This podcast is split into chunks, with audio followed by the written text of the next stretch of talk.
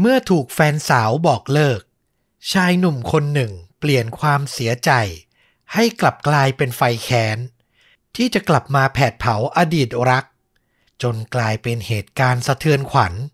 อีกหนึ่งบทเรียนสำคัญของสังคมญี่ปุ่น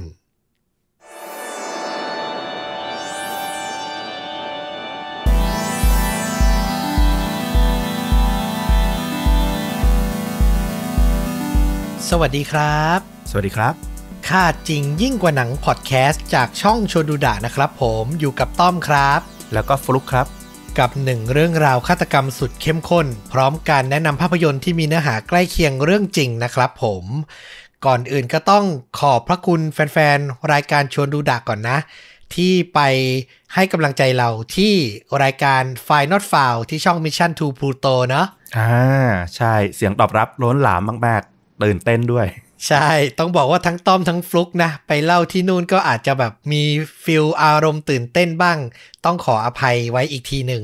นะครับผมแต่ก็ถือว่าเป็นเรื่องดีๆ เป็นประสบการณ์ดีๆ เนาะที่เราได้ไปแจมกัน ก็ขอบคุณคุณแฮมนะ พิธีกรของ f i Not f o u l ที่ชวนเราไปนะครับผมเอาล่ะก็หวังว่าจะติดตามกันต่อไปนะครับ ทั้งสองช่องเลยสำหรับเรื่องราวในวันนี้เป็นคดีฆาตกรรมที่ เกิดขึ้นที่ประเทศญี่ปุ่น ญี่ปุ่นนี่มาแต่ละรอบนี่มีอะไรที่แบบ wow ๆตลอดเลยนะ อืมคือมันมีเคสที่แบบค่อนข้างรุนแรงอะ่ะ เยอะพอสมควรแต่สำหรับเราอะ่ะคือถ้ามันไม่มีประเด็นอะไรที่สำคัญทางสังคม ก็ไม่ค่อยอยากจะแบบไปลง detail กับคดีโหดๆประมาณนั้นสักเท่าไหร่ แต่เคสเนี้ย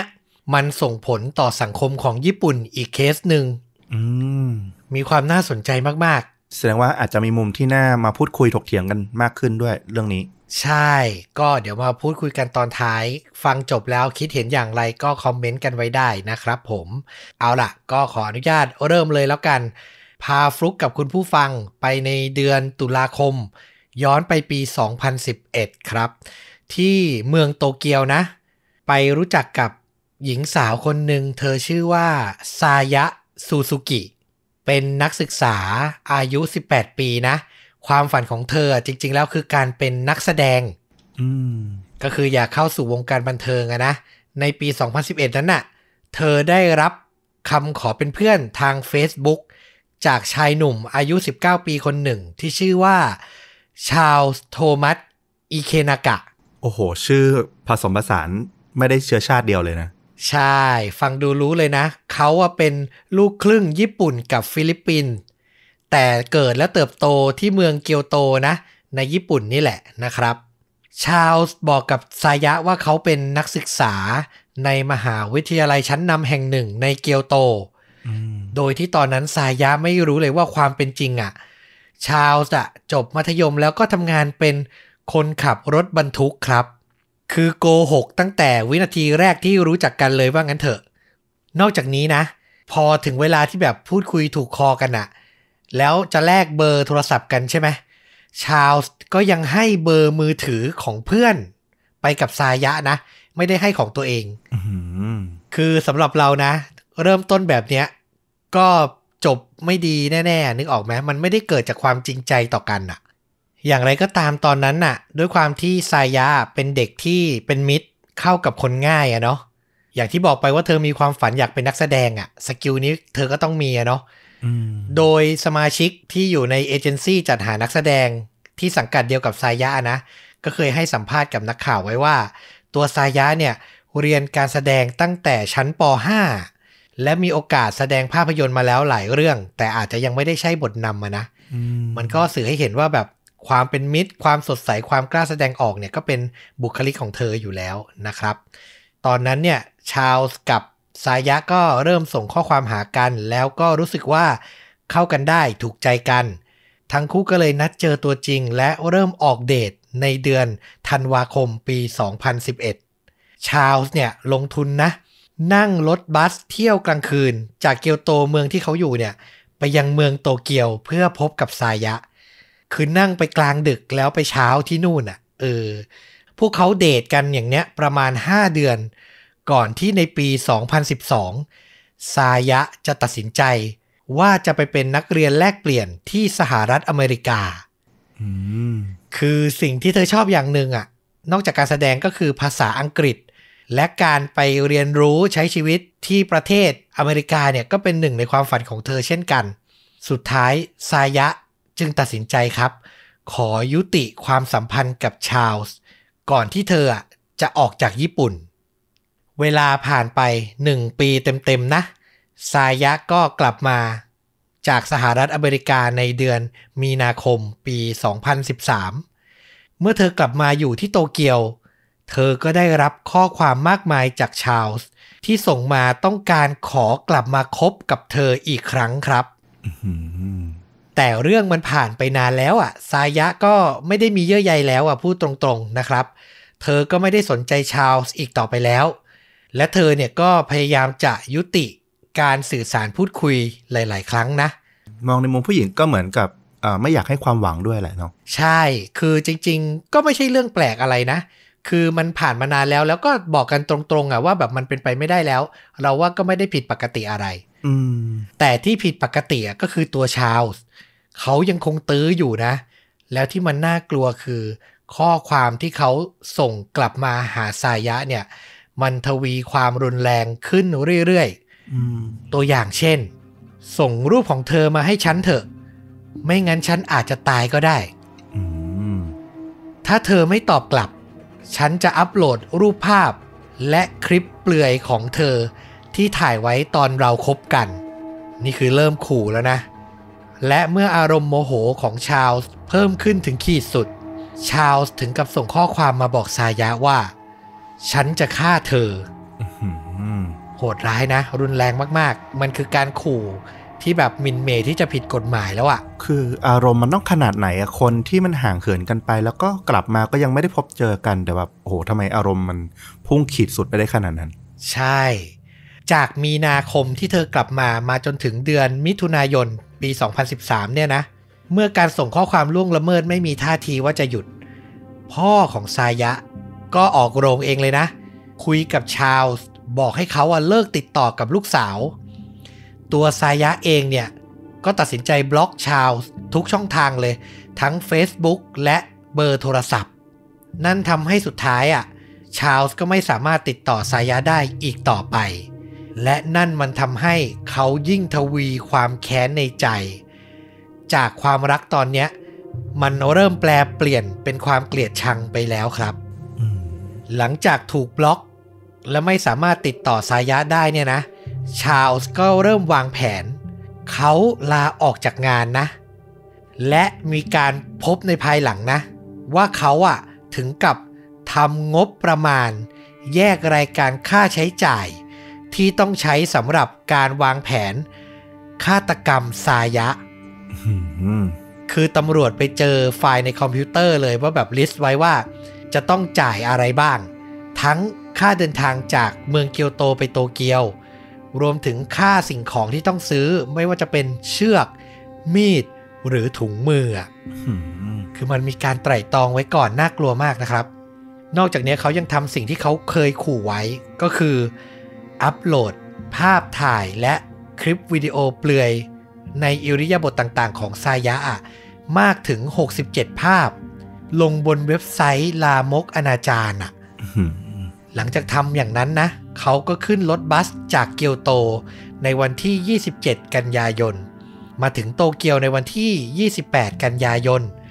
แล้วก็ซื้อมีดยาว 15 เซนติเมตรแถวแถวๆใกล้สถานีคิชิโจจิ ในเมืองโตเกียวนี่แหละครับ คือเตรียมการทุกอย่างแล้วอะ่ะ แต่จาก 28 กันยา เขาเริ่มเคลื่อนไหวจริง ๆ วันที่ 1 ตุลาคมครับ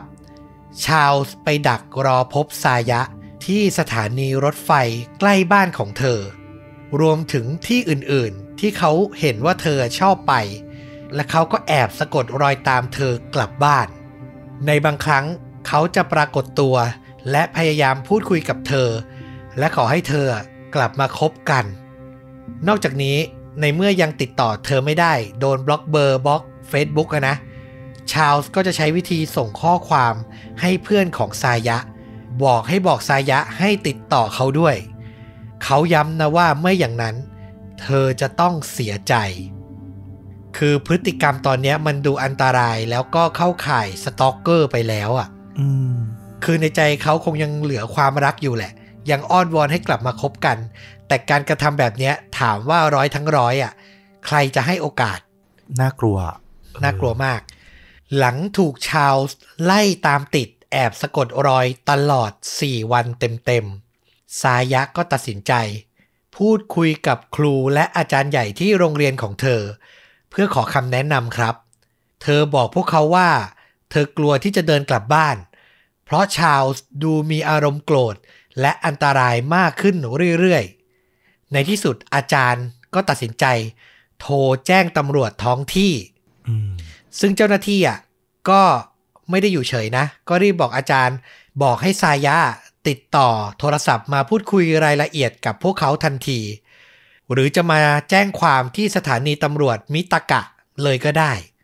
แล้วครอบครัวของซายะก็ไม่ได้รีรอหรือประมาทนะครับ ต่อมาวันที่ 8 ตุลาคม เวลา9โมงเช้าซายะและพ่อแม่ของเธอก็ได้เดินทางไปยังสถานีตำรวจมิตากะ เพื่อแจ้งความเรื่องชาลส์ต้องบอกว่าในปี 2013 ปีนั้นที่เกิดเรื่อง ในญี่ปุ่นอะ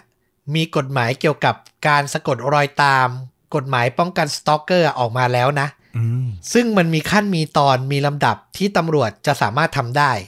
ขั้นแรกก็คือ เขาจะเริ่มจากการโทรศัพท์ ไปพูดคุยตักเตือนผู้ที่ทำตัวเป็นสตอกเกอร์อะด้วยวาจาเสียก่อน หากตำรวจโทรไปตักเตือนแล้วยังไม่หยุด เจ้าหน้าที่ก็จะออกหนังสือแจ้งเตือนเป็นลายลักษณ์อักษร แล้วถ้าไม่หยุดอีกคราวเนี้ยก็จะไปจับกลุ่มแล้วคือมันมีขั้นตอนของมันนะนะอืมนอกจากเนี้ยตำรวจก็ยังขอให้ซายะอะส่งสำเนาอีเมลและข้อความที่ชาลส์ส่งมาข่มขู่อะให้กับพวกเขา เพื่อจะได้ช่วยยื่นคำร้องทางอาญา คืออาจจะออกเป็นแบบจดหมายเป็นหมายที่แจ้งห้าม ชาลส์เข้าใกล้ซายะได้เร็วขึ้นอืมนอกจากนี้ เธอยังให้หมายเลขโทรศัพท์ของชาลส์แก่ตำรวจอีกด้วย เพื่อให้ตำรวจเริ่มจากขั้นแรกนะก็คือโทรไปตักเตือนนะนะ แต่อย่างไรก็ตามสายะไม่รู้ว่าหมายเลขของชาลส์ที่เธอบล็อกไว้นั้น อย่างที่เราเล่าไปตอนต้นครับ มันไม่ใช่เบอร์โทรศัพท์ของเขาไงอ่ามันเป็นเบอร์ของเพื่อนเขา ตัวชาลส์ไม่ได้พกโทรศัพท์เบอร์นั้น พอตำรวจโทรไปก็เลยไม่มีคนรับสายแต่อย่างใดครับอืมตำรวจน่ะพยายามโทรหาซ้ำอีกสองครั้ง และทิ้งข้อความไว้ แต่ก็ไม่มีการตอบรับ ที่สำคัญนะ อย่างที่เราบอกคือ เขาลาออกจากงานแล้วเหมือนแบบ ตั้งใจมาก่อเหตุร้ายบางอย่างแล้วอะคือออกจากเมืองเกียวโตมาอยู่โตเกียวอะแล้วก็ไม่ได้มีที่อยู่อาศัยเป็นหลักเป็นแหล่งอะตำรวจก็ไม่รู้จะเริ่มตามหาจากตรงไหน หาตัวชาลส์ไม่เจออะอืมซึ่งนั่นมันก็ทำให้เหตุการณ์มันแบบไม่สามารถทุเลาเบาบาง หรือตำรวจไม่สามารถจะแบบระงับเหตุได้ทันนึกออกใช่ไหมคือทุกอย่างมันเป็นเหตุเป็นผลจนทำให้เกิดข้อผิดพลาดมากไปหมดเลย เพราะลำดับขั้นตอนตามที่ต้อมเล่าด้วยเนาะคือตำรวจเขาก็มีลำดับที่สามารถกระทำได้ในแต่ละขั้นอยู่ ซึ่งพอมันติดปัญหาว่ามันไม่สามารถกระทำตามเงื่อนไขนั้นได้อะโอ้โหมันกลายเป็นปัญหาสืบเนื่องต่อไปเลยว่า มันไม่สามารถเพิ่มความปกป้องหรือป้องกันให้กับตัวสายะได้มากกว่านั้นอีกอะถูกต้องเลย แล้วในวันเดียวกันนั้นเองที่ช่วงเช้าสายะไปสถานีตำรวจนะ พอถึงช่วงเย็นเวลาประมาณ 4โมงครึ่งสายะก็กลับมาถึงบ้านครับ เมื่อเธอเปิดประตูเข้ามาในบ้านนะ โทรศัพท์มือถือของเธอก็ดังขึ้น พอเธอรับสาย ปลายสายก็คือตำรวจที่โทรมาตรวจสอบให้แน่ใจว่าสายะอะกลับถึงบ้านอย่างปลอดภัยอืมเธอก็บอกตำรวจนะว่าโอเค เธอกลับถึงบ้านและไม่มีอะไรผิดปกติ วันนี้ชาลส์ไม่ได้มาตามตัวเธอ พอกดวางสายเท่านั้นครับ สิ่งที่ไม่คาดฝันก็เกิดขึ้น ชายหนุ่มที่ตำรวจกำลังตามหาตัวอย่างชาลส์พุ่งตัวออกมาจากตู้เสื้อผ้าที่อยู่ชั้นล่างของบ้านซายะโอ้โห สร้างความตกตะลึงให้กับเธอเป็นอย่างมาก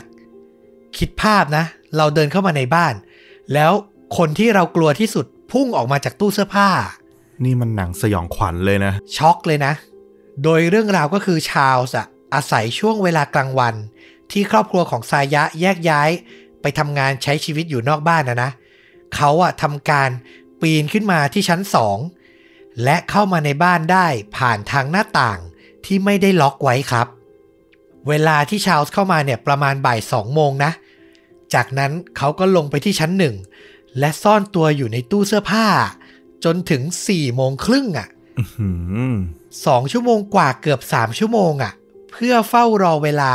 ที่ซายะจะกลับบ้าน มีหลักฐานที่ตำรวจเจอในภายหลังนะ ว่าชาลส์ส่งข้อความจากโทรศัพท์มือถือของเขาอะ่ะ ไปบอกเพื่อนสนิทว่าตัวเองอะ่ะ แอบอยู่ในตู้เสื้อผ้าที่บ้านของซายะด้วย โห แล้วเพื่อนไม่คิดจะทำอะไรเลยเหรอ นั่นน่ะสิ คือไม่ได้รู้สึกว่าการกระทำนี้มันแปลกประหลาดหรือต้องได้รับการป้องกันจากเจ้าหน้าที่เลยหรือม หรือคาดไม่ถึงว่าเพื่อนตัวเองจะทำอะไรร้ายแรง ก็ว่าไม่ได้แต่มันแปลกประหลาดจริง ๆ นะอืม อย่างน้อยที่สุดก็น่าจะออกปากห้ามหรือเตือนชาวบ้างว่า เออ ถ้าทำอยู่จริงอะ่ะ เลิกคิดทำอะไรแบบนั้นดีกว่าอะไรเงี้ยมันก็ยังเป็นสิ่งที่เพื่อนควรจะทำอะนะอืม ซึ่งเราก็ไม่รู้ว่าแบบข้อความหลังจากนั้นมันเป็นอย่างไรอะนะแต่สุดท้ายแล้วอะ หลังวินาทีการเผชิญหน้ากันของซายะกับชาลส์หญิงสาวอย่างซายะก็พยายาม จะพุ่งตัวเปิดประตูหนีออกจากบ้านครับ แต่ชาลส์อะเร็วกว่า เขาควักมีดที่พกติดตัวไว้ออกมา ก่อนที่จะแทงซายะเข้าที่ท้องอะอืมและฟันแขนของเธออีกหนึ่งครั้ง โดยที่เธอไม่ทันจะเปิดประตูบ้านได้ อย่างไรก็ตาม ในที่สุดสายะก็กระเสือกกระสน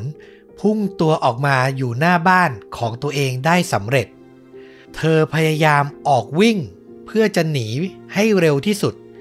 แต่โดนแทงไปแล้วอะนึกออกใช่ไหมอาการมันหนักแล้วอืมสุดท้ายชาลส์ก็ตามซายะทัน ในขณะที่เธออะเสียหลักสุดตัวลง เขาแทงเธอซ้ำเข้าที่คอและท้อง ก่อนจะวิ่งหนีไปครับ ในวินาทีนั้นเพื่อนบ้านของซายะที่พาสุนัขออกมาเดินเล่น เขาเห็นชาลส์ในจังหวะที่กำลังวิ่งหนี ต่อมาก็เห็นซายะที่นอนจมกองเลือดอยู่ เขาจึงรีบโทรศัพท์ แจ้งตำรวจทันทีครับ เมื่อเจ้าหน้าที่ตำรวจมาถึงที่เกิดเหตุ พวกเขาก็พบว่าซายะยังมีชีวิตอยู่นะ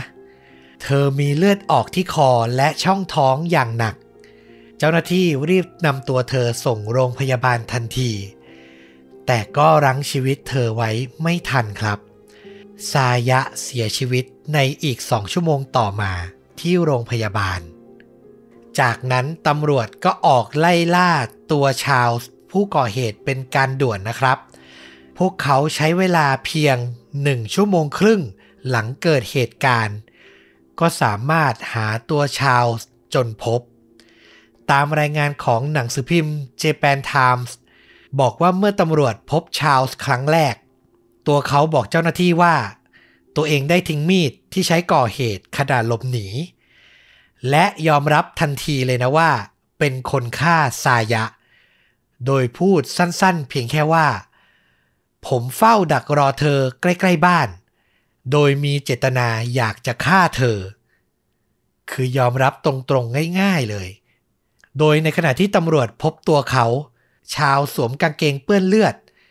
และต่อมาตำรวจก็พบกระเป๋า และเสื้อแจ็คเก็ตเปื้อนเลือดอยู่บริเวณแถวบ้านของซายะ ก็คือเจอหลักฐาน แวดล้อมมัดตัว หนีไม่รอดแน่ ๆนะครับ นอกจากนี้ตำรวจยังพบโทรศัพท์มือถือของชาลส์ซึ่งมีหมายเลขแตกต่างจากเบอร์ที่ซายะให้ตำรวจไว้ ซึ่งอย่างที่บอกว่าเป็นเบอร์โทรศัพท์ของเพื่อนนะนะ ชาลส์บอกว่าเขาไม่รู้ตัวเลยว่าตำรวจอะพยายามตามหาตัวเขาอยู่ ส่วนเพื่อนของชาลส์ก็ให้การภายหลังว่า เขาไม่ได้รับโทรศัพท์ที่ตำรวจโทรมา เพราะเห็นว่าเป็นเบอร์แปลกๆ ไม่รู้ว่าเป็นใคร ก็เลยไม่รับนะครับอืมเรื่องราวดำเนินมาถึงวันที่ 29 ตุลาคมปี 2013 ด้วยวัย 21 ปี ชาลส์ถูกตั้งข้อหาฆาตกรรม รวมถึงครอบครองอาวุธผิดกฎหมาย และบุกรุกเข้าไปในบ้านของซายะอย่างผิดกฎหมายเช่นกัน การพิจารณาคดีของเขาถูกจัดขึ้นในเดือนกรกฎาคมปี 2014 ที่ศาลแขวงโตเกียว อย่างที่บอกว่าชาวสารภาพกับตำรวจแล้ว ในศาลเขาก็สารภาพว่าฆ่าเธอ เช่นเดียวกัน แต่ทีมทนายฝั่งจำเลย แย้งว่าเขาควรได้รับการลดโทษครับ โดยอ้างเหตุผลว่า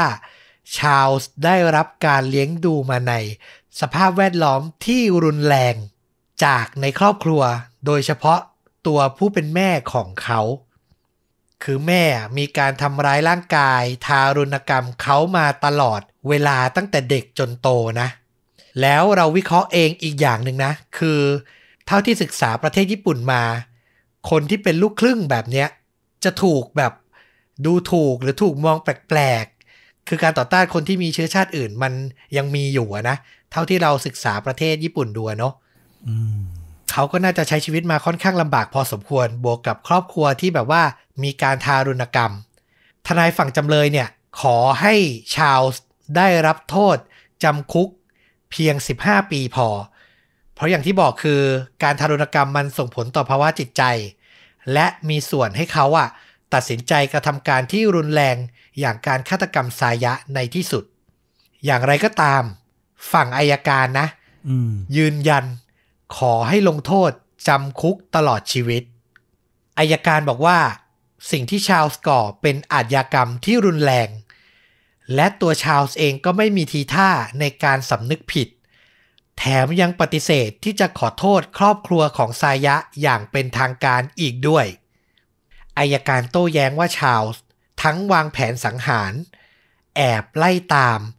รวมถึงแทงซายะซ้ำแล้วซ้ำเล่า ในรูปแบบที่โหดร้ายอย่างที่สุดอืมแม่ของซายะขึ้นให้การในศาลว่า ชาลส์ได้พลากความฝัน ความหวัง และศักดิ์ศรีของลูกสาวเธอไปจนหมด สิ่งนี้ไม่ควรเกิดขึ้นกับใครเลย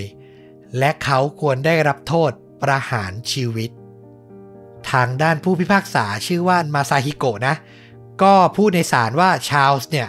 โกรธไม่พอใจและรู้สึกเจ็บปวด เพราะคิดว่าการดำรงอยู่ของเขาถูกปฏิเสธอย่างสมบูรณ์ นึกออกไหมคือแม่ก็ไม่รัก ครอบครัวก็ไม่ได้มีใครต้องการ พอโดนคนที่ตัวเองรักมาก ๆ ปฏิเสธอีก มันยิ่งตอกย้ำซ้ำเติมในจิตใจอะ่ะ ผู้พิพากษายังตั้งข้อสังเกตอีกว่า ชาลส์โหดร้ายและขี้ขลาด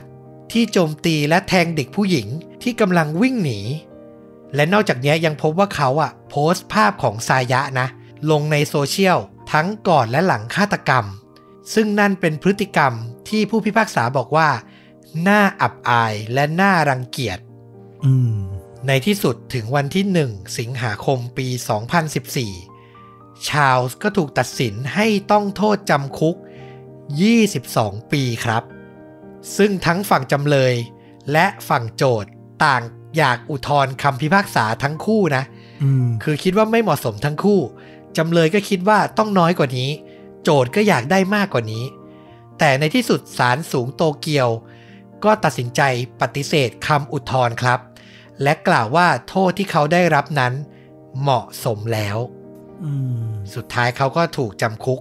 โทษ 22 ปีนะครับ แล้วสิ่งที่เราบอกว่ามันส่งผลกระทบต่อสังคมก็คือ ก่อนคดีนี้จะเกิดขึ้นน่ะ ในญี่ปุ่นน่ะไม่มีกฎหมายลงโทษสำหรับการเผยแพร่คลิป หรือภาพเปลือยของแบบอดีตคนรัก อดีตคนรู้จักลงบนอินเทอร์เน็ตอะ คือมันไม่มีโทษที่แบบเป็นทางการอ๋อแต่หลังจากที่คดีของซายะได้รับความสนใจจากสื่อนะ สิ่งต่างๆ ก็เริ่มเปลี่ยนไปสำนักข่าวก็แบบรายงานแบบกัดไม่ปล่อยเลยนะ ถึงเรื่องราวการฆาตกรรมและการที่ชาลส์เนี่ย จงใจปล่อยรูปของซายะออกมา พวกสื่อก็วิเคราะห์ว่ามันเป็นการแก้แค้นที่รุนแรง และต้องได้รับการจัดการจากทางภาครัฐนะ มันก็กลายเป็นประเด็นใหญ่ทางสังคม รัฐบาลเนี่ยก็ต้องออกมาแบบ take action และ ในที่สุดวันที่ 19 พฤศจิกายนปี 2014 ก็ได้มีการตรา ซึ่งเราแปลเป็นไทยนะ ไม่แน่ใจว่าที่ญี่ปุ่นเขาเรียกว่ายังไง ไม่ได้ถูกต้องร้อยเปอร์เซ็นต์นะ แต่พอแปลได้ว่า เป็นพระราชบัญญัติป้องกันภาพอนาจารและการแก้แค้น ประมาณเนี้ย อืม ก็ออกเป็นกฎหมายออกมาเนาะอืมใช่ออกเป็นกฎหมายออกมา ซึ่งในนั้นมันก็จะมีบทลงโทษสำหรับผู้ที่พยายาม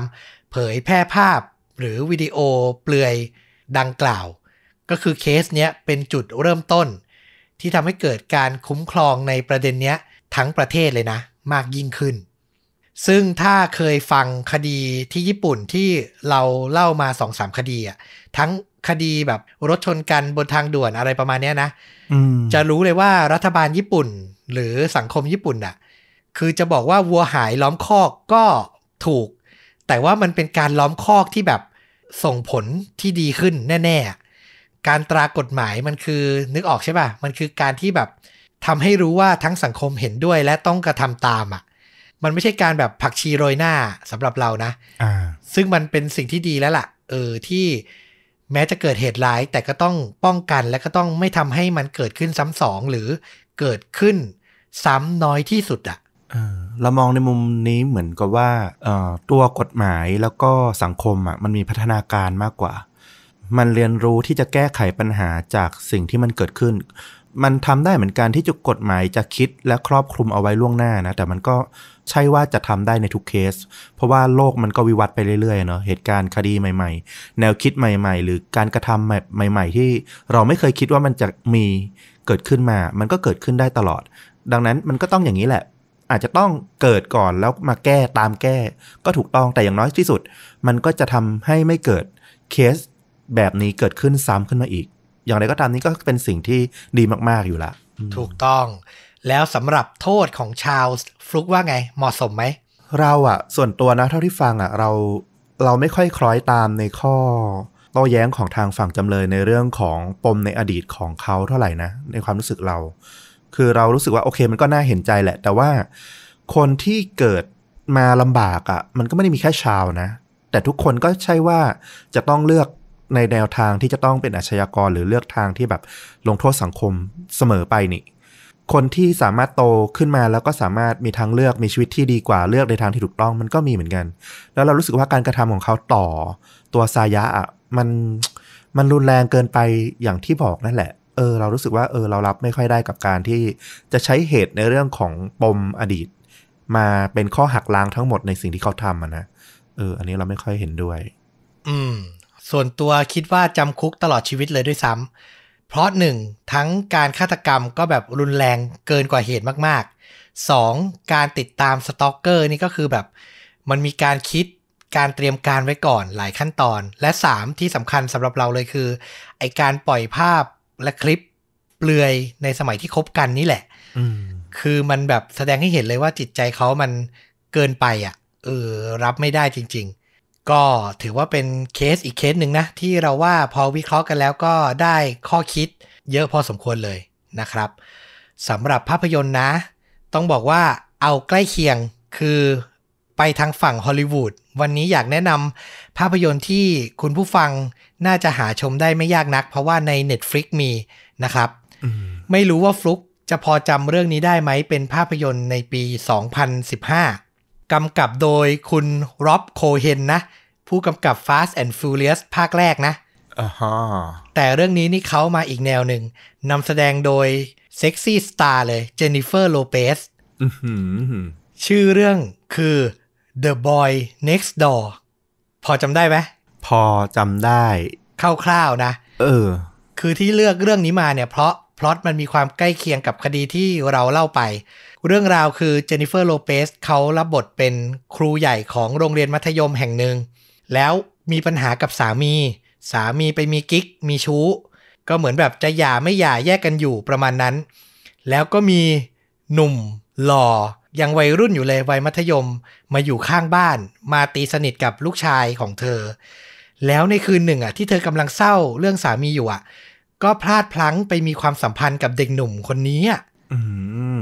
คือพลาดอะตัวเองเป็นครูใหญ่ ไปมีความสัมพันธ์กับเด็กนักเรียนอะพูดง่าย ๆนะครับ หลังจากนั้นเธอก็แน่นอนต้องพยายามจะเลิกจะแบบตัดสัมพันธ์ จะบอกกับเขาว่ามันเป็นความผิดพลาดอืมแต่เด็กหนุ่มแน่นอนไม่ยอมที่จะหยุดความสัมพันธ์ไว้แค่นี้ครับ หลังจากนั้นมันกลับกลายเป็นการตามรังควานการขู่ การบอกว่าจะเปิดโปงเรื่องราว ความใกล้เคียงกับคดีก็คือนี่แหละ ฝ่ายหญิงอยากจะเลิกอะอยากจะจบความสัมพันธ์แล้วไม่จบอะโดนรังควานแล้วพล็อตมันก็จะมีความอินเทรนด์นิดนึง เพราะยุคนี้หลังๆมานี้เราเห็นว่าพล็อตแบบว่าผู้หญิงอายุมากกว่ากับผู้ชายหนุ่มน้อยนี่เริ่มได้รับความนิยมเนาะอืมใช่ เรื่องนี้ก็มาเลย แต่ว่ามันไม่ได้มาแบบสวีทหวานแหววนะครับ มันมาแบบ thriller นะครับผม ผมชอบมากใน trailer ที่แปะไว้ให้ที่ top comment ด้านใต้คลิปใน YouTube อะนะ ประโยคสุดท้ายของ trailer ดีมาก คือเจโลอะเจนิเฟอร์โลเปสเนี่ย เธอถูกรังควานมากๆ แล้วตะโกนออกมาบอกเด็กหนุ่มคนนี้ว่า ออกจากชีวิตฉันไปได้ไหม ไปให้ไกลจากฉันได้ไหม แล้วเด็กหนุ่มคนนี้พูดว่า ไม่ได้หรอกครับ อย่าลืมสิ บ้านผมอยู่ข้างๆ บ้านคุณ คือมันเขย่าวขวัญมากนะ นึกออกใช่ป่ะ ตามชื่อเรื่องเลย The Boy Next Door นะครับคือคำวิจารณ์ภาพยนตร์เรื่องนี้ไม่ได้ดีเดย์อะไรหรอก แต่สำหรับเรานะ เราดูเทรลเลอร์แล้วดูชื่อผู้กำกับร็อบโคเฮนแล้ว เราว่าดูเอาสนุกได้แน่ๆเออน่าจะก็อยากชวนทุกคนลองดูกันนะครับ หนังไม่ได้เก่ามากนะ ปี 2015 ใน Netflix ตอนนี้มี stream อยู่นะครับอ่าน่าสนใจครับน่าสนใจเอาจริง ๆ ฟังแค่พล็อตเรื่องย่อแล้วก็มี เจโลอะเนาะเราว่าก็มีคนน่าจะสนใจอยากดูแล้วแหละ จริง เธอก็แบบสาว 2,000 ปีนะเออ ทุกวันนี้นี่ 50 กว่าแล้วนะ ยังสวยอยู่เลยนะ คือเซ็กแอ p พิลแบบล้นเหลือมาก ๆ จริง ๆ นะครับ เอาล่ะ และนี่ก็คือทั้งหมดของคาดจริงยิ่งกว่าหนังพอดแคสต์ในตอนนี้นะครับผมฝากติดตามทุกช่องทางเหมือนเดิมนะ YouTube Facebook b l o g d i t Spotify และ Apple Podcast นะครับผม ใครอยากสนับสนุนให้ช่องของเราเติบโต ก็สมัครเป็นสมาชิกช่องเดือนละ 50 บาท ได้ฟังพอดแคสต์ตอนพิเศษเดือนละ 1 ตอนนะครับผม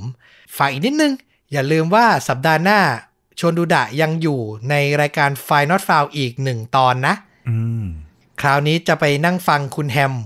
เล่าเรื่องของเขาบ้างแล้วก็จะวิเคราะห์พูดคุยกัน สนุกนะเรื่องของคุณแฮมเนี่ยโอ้โหผมว่ามันมีทั้งความคาดเดายากแล้วก็มีความ มีฉากที่น่ากลัวอยู่ในนั้นน่ะเออต้องต้องฟัง จริงนะครับผมก็ไปพบและให้กำลังใจทั้งสองช่องได้นะครับผมวันนี้ต้อมกับฟลุกก็ลาไปเพียงเท่านี้ พบกันใหม่ episode ต่อ ๆ ไป สวัสดีครับ สวัสดีครับ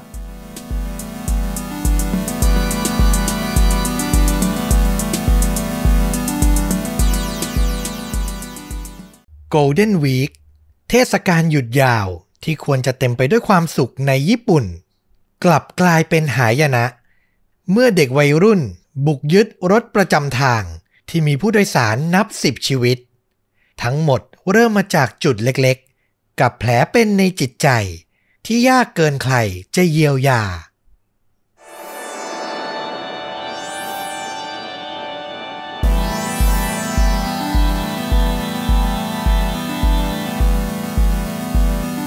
สวัสดีครับ สวัสดีครับ คาดจริงยิ่งกว่าหนังพอดแคสต์จากช่องชวนดูดะครับผม อยู่กับต้อมครับ แล้วก็ฟลุกครับ กับหนึ่งเรื่องราวฆาตกรรมสุดเข้มข้น พร้อมการแนะนำภาพยนตร์ที่มีเนื้อหาใกล้เคียงกับเรื่องจริง ที่เรากำลังจะถ่ายทอดนะครับผม วันนี้นี่ต้องบอกว่า เรื่องราวเนี่ยใกล้เคียงกับตอนพิเศษที่ เพิ่งปล่อยไปเมื่อปลายสัปดาห์ที่แล้ว ก็คือมีความวุ่นวาย เกิดจากคนตัวเล็กๆ คนหนึ่งและที่สำคัญคือ เกิดที่ญี่ปุ่นเหมือนกันด้วยอืมนะครับ แต่ไม่ได้ตั้งใจนะ อันนี้คือหาใหม่แล้วพอเอิญมันไปตรงกันพอดี ก็โอเคเลย เพราะว่าแฟนช่องหลาย ๆ คนก็อาจจะไม่ได้ฟังตอนพิเศษแล้วเนาะก็อาจจะเป็นอีกรถหนึ่งที่แบบยังขาดอยู่เอามาเสริมได้พอดี คนที่ฟังมาแล้วก็ได้ต่อเติมอารมณ์ต่อเนื่องกันไปเลย ใช่เลยนะครับผมก็ย้ำกันอีกทีนึงว่า แฟนรายการคนไหนอยากจะสนับสนุนต้อมกับฟุกนะ ก็ยังสมัครเป็นสมาชิกช่องมาได้ตลอดนะครับผมเพียงเดือนละ 50 บาทเท่านั้น ได้ฟังตอนพิเศษเดือนละ 1 ตอน ฟังดูเหมือนน้อยแต่ที่จริงใน 1 ตอนพิเศษนั้นมันมี 2 เรื่องนะ ต้อม 1 เรื่องฟลุก 1 เรื่องนะครับ รับประกันความเข้มข้น ก็กดปุ่มสมัครหรือว่ากดที่ลิงก์ใต้คลิปนี้ได้เลยนะครับ ขอพระคุณล่วงหน้าสำหรับทุกท่านที่กำลังจะ มาเป็นครอบครัวชาวชวนดูดะด้วยกันนะครับผม เอาละวันนี้เนี่ยเรื่องราวของผมพาฟลุกกับคุณผู้ฟังไปในช่วงที่เรียกกันว่า Golden Week อืมก็เป็นเทศกาลวันหยุดยาวของญี่ปุ่น ระหว่างปลายเดือนเมษายนถึงต้นเดือนพฤษภาคมนะครับผม คือถ้าเปรียบเป็นประเทศไทยเนี่ยผมว่าก็คือสงกรานต์นั่นแหละ อ่าใช่ หยุดยาวอย่างนั้นเลย โรงเรียนธนาคารหน่วยงานรัฐ และบริษัทเนี่ยก็จะหยุดกันแทบทั้งหมดเลย ผู้คนก็จะออกเดินทางท่องเที่ยว ไปชมความงามของซากุระที่มันจะผลิบานอย่างเต็มที่ต้อนรับอากาศอบอุ่นที่กำลังจะมาถึงนะ ต้องบอกว่ามันก็เป็นเทศกาลแห่งความสุข แต่ในปี 2000 ที่ผ่านมาเนี่ยกับเกิดเหตุการณ์ร้ายที่ทำให้ Golden Week เนี่ยเต็มไปด้วยความเศร้าสลดและความสูญเสียครับ ก่อนจะเข้าสู่เหตุการณ์ผมพาทุกคนไปรู้จักกับเด็กหนุ่ม วัย 17 ปี ต้นเรื่องในวันนี้ที่มีชื่อว่า ไซอิชิ ทานิกุชิ ซึ่งจริง ๆ แล้วหลังเหตุการณ์เลวร้ายทั้งหมดเกิดขึ้นนะนะ ด้วยความที่เขาเป็นผู้เยาว์อะ จริง ๆ สื่อในญี่ปุ่นอะ ก็จะไม่ได้แบบเปิดเผยชื่อจริงของเขานะแต่พอเหตุการณ์มันผ่านไปหลายปีอะ มันก็แบบเหมือนมีลีก มีแบบข้อมูลลับ หลุดรั่วออกมาทำให้ผู้คนน่ะได้รู้ชื่อจริงของผู้ที่ก่อเหตุจนได้นะครับผมแล้วก็รู้รายละเอียดที่มาต้นกำเนิดของเหตุการณ์จนได้นะครับ โดยไซอิชิเนี่ยเขาเกิดที่ทางตอนใต้ของประเทศญี่ปุ่น ในครอบครัวชนชั้นกลางนะครับ พ่อของเขาทำงานในบริษัทรับเหมาก่อสร้าง ส่วนแม่เนี่ยเป็นพยาบาล คือก็มีฐานะที่ค่อนข้างมั่นคงพอสมควรนะนะอืม แล้วที่มากกว่านั้นก็คือคุณย่าของเขาอะ่ะ ก่อนจะเสียชีวิตอะ่ะ ได้ทิ้งมรดกตกทอด ก็คือบ้านหนึ่งหลัง มอบให้หลานเอาไว้ก่อนที่จะเสียชีวิตไปอืมรักหลานมากอะนะ เมื่อสมัยที่เรียนอยู่ชั้นประถมไซอิชิเนี่ยเป็นเด็กเรียนดี และได้รับรางวัลนักเรียนดีเด่นแบบสม่ำเสมอเลย แต่บุคลิกภาพส่วนตัวของเขาอะกลับไม่ค่อยดีนะครับ เขามักจะมีอาการเหม่อลอย และเข้ากับเพื่อนได้ไม่ค่อยดีนักอืมพอเรียนไปถึงระดับชั้นมัธยมต้น ด้วยบุคลิกแบบเนี้ยมันทำให้เขาอะดูแปลกประหลาดแล้วกลายเป็นเป้าหมาย ในการถูกบูลลี่ในโรงเรียน เชื่อว่าทุกคนที่ผ่านวัยเรียนมา น่าจะรู้คือใครที่แบบมีความแปลกผิดแผกไม่เหมือนจากเด็กทั่วไปอะเนาะก็มักจะเป็นเป้าหมายที่จะโดนแกล้งอะอืม แต่ของญี่ปุ่นนี่เรื่องการกลันแกล้งบูลลี่กันในโรงเรียนเนี่ยเรียกว่าหนักมากนะ เพราะว่าเด็กถึงขั้นฆ่าตัวตายกันเยอะมากเป็นปัญหาสังคมใหญ่ของญี่ปุ่นเรื่องหนึ่งเลยทีเดียว ใช่ ถ้าติดตามข่าวติดตามเรื่องราวคดีฆาตกรรมหรือ แม้กระทั่งภาพยนตร์จะรู้เลยว่ามันเป็นปัญหาใหญ่ในสังคมญี่ปุ่นมาก ๆนะครับ อืมแล้วแม้ผลการเรียนจะยังคงดีแบบคงเส้นคงวานะ แต่ทว่าการถูกกลั่นแกล้งก็ทวีความรุนแรงมากขึ้นเรื่อยๆ และนั่นน่ะทำให้ไซอิชิอะกลายเป็นคนเก็บกด เขาไม่มีเพื่อน และสุดท้ายก็เลยเอาอารมณ์โมโห มาลงกับที่บ้านและครอบครัวครับอือหือโดยเฉพาะคุณแม่ของเขาเองเนี่ย มักจะถูกไซอิชิต่อว่าแรงๆหลายครั้ง เขามักจะอ้างว่าตัวเองอะ เป็นทายาทโดยชอบธรรม ที่ได้รับมรดกมาจากคุณย่า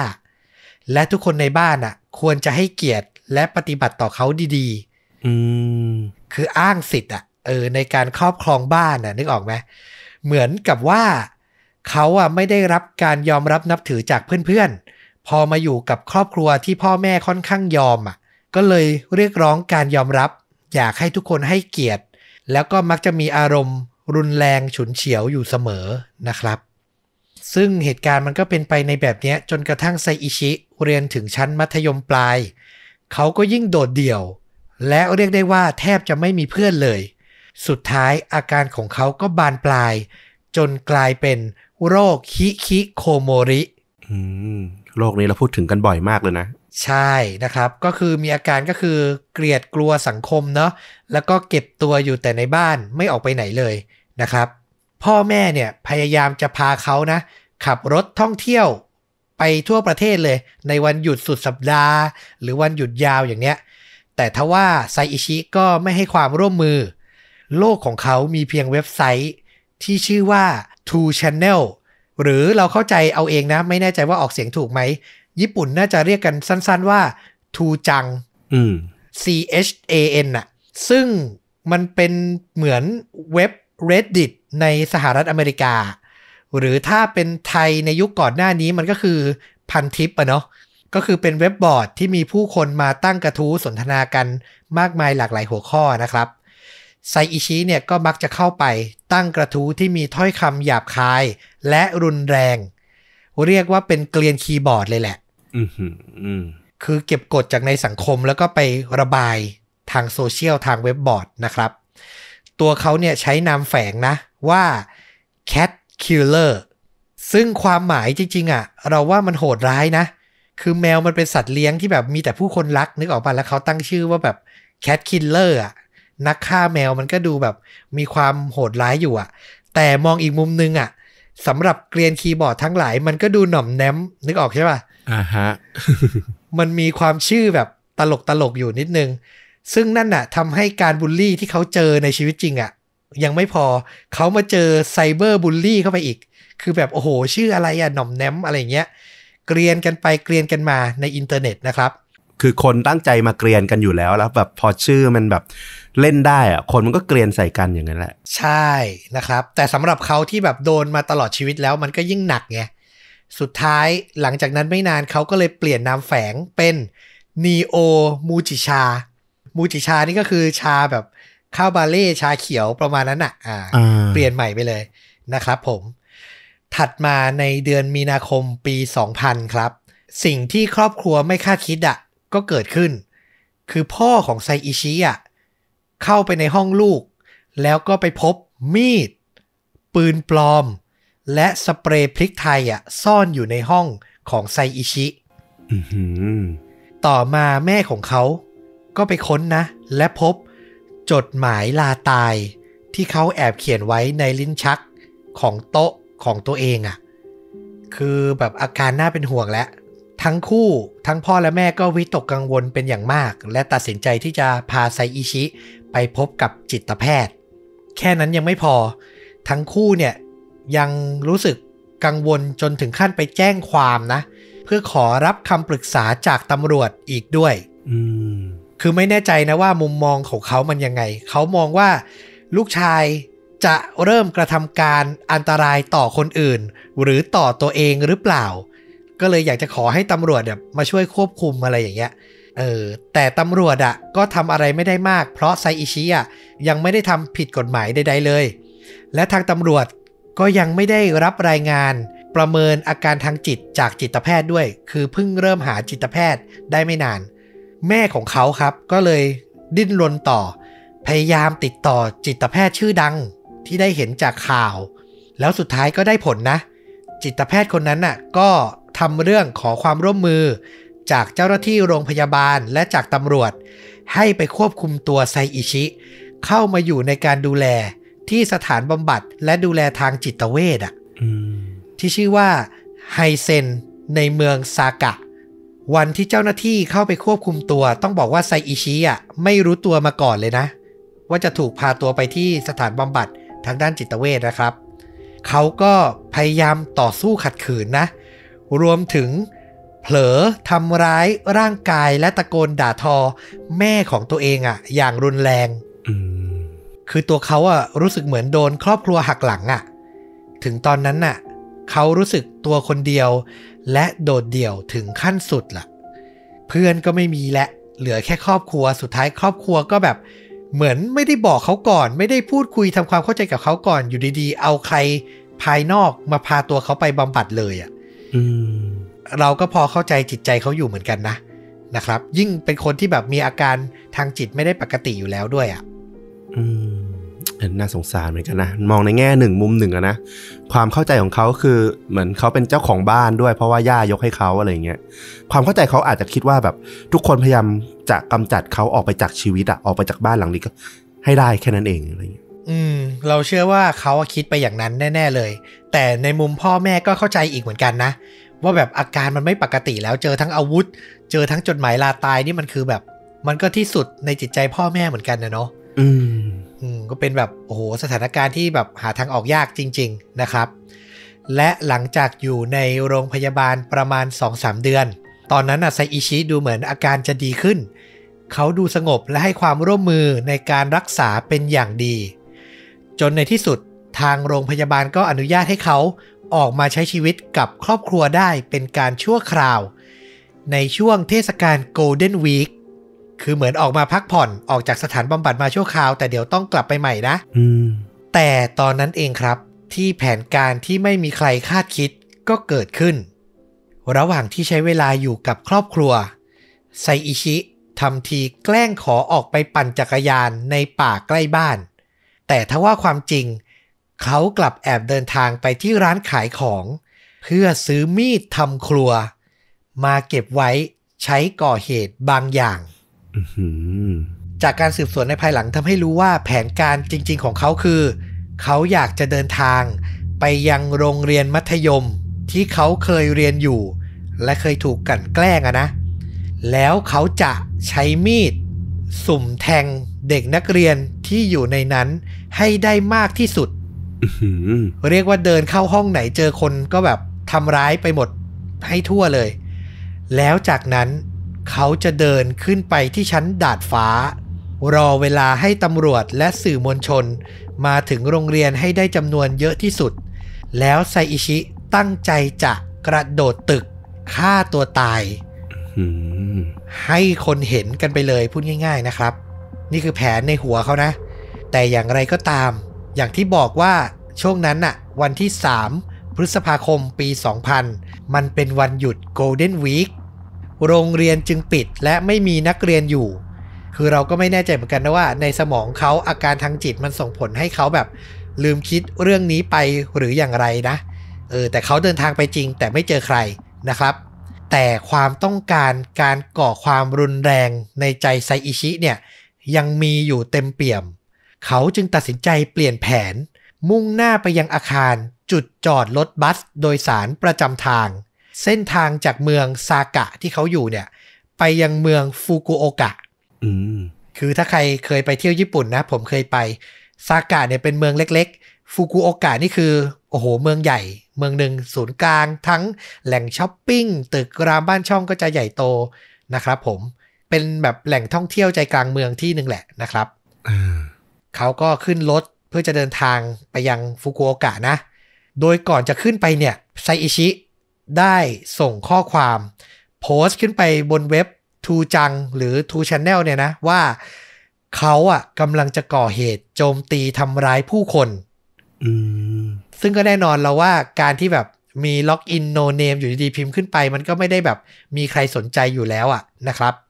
หลังจากนั้นเขาก็เดินขึ้นรถบัส และการเดินทางสู่เส้นทางอันแสนโหดร้าย ก็เริ่มต้นขึ้นครับ ต้องบอกว่าตอนนั้นในตัวไซอิชิอะมีอาวุธแค่ชิ้นเดียวนะ คือมีดทำครัวที่เขาเพิ่งซื้อมานั่นแหละ บนรถบัสเนี่ยจริง ๆ จุผู้โดยสารได้ 40 คน แต่ในวันนั้นมีผู้โดยสารประมาณครึ่งคันรถหรือ 20 คนเท่านั้น โดยประมาณนะอืมเส้นทางจากซากะสู่เมืองฟุกุโอกะเนี่ยใช้เวลาประมาณ 70 นาที รถออกเดินทางในเวลาบ่ายโมงตรง จนถึงเวลาประมาณบ่ายโมง40ไซอิชิก็ลุกจากที่นั่ง เดินไปหาคนขับรถ ก่อนจะชักมีดออกมา จี้ที่คนขับนะ และขู่ผู้โดยสารทุกคน ห้ามขยับตัว มิเช่นนั้น เขาจะฆ่าทุกคนบนรถคันนี้อืมนี่คือไซอิชิประกาศเช่นนั้นนะครับ จากนั้นไซอิชิก็สั่งให้คนขับเนี่ย วิ่งอยู่บนถนนไฮเวย์ทางหลวงเนี่ย ห้ามจอดในจุดจอดพักใด ๆ ที่กำหนดไว้โดยเด็ดขาด นอกจากนี้ เขายังสั่งให้ผู้โดยสารทุกคนปิดผ้าม่าน เพื่อไม่ให้คนภายนอกเห็นเหตุการณ์ภายในรถ เวลาผ่านไปถึงประมาณบ่ายสามโมง คือจริง ๆ ตามเวลารถต้องเทียบท่าไปแล้วต้องถึงแล้วนะครับ แต่นี่แบบยาวมาแล้ว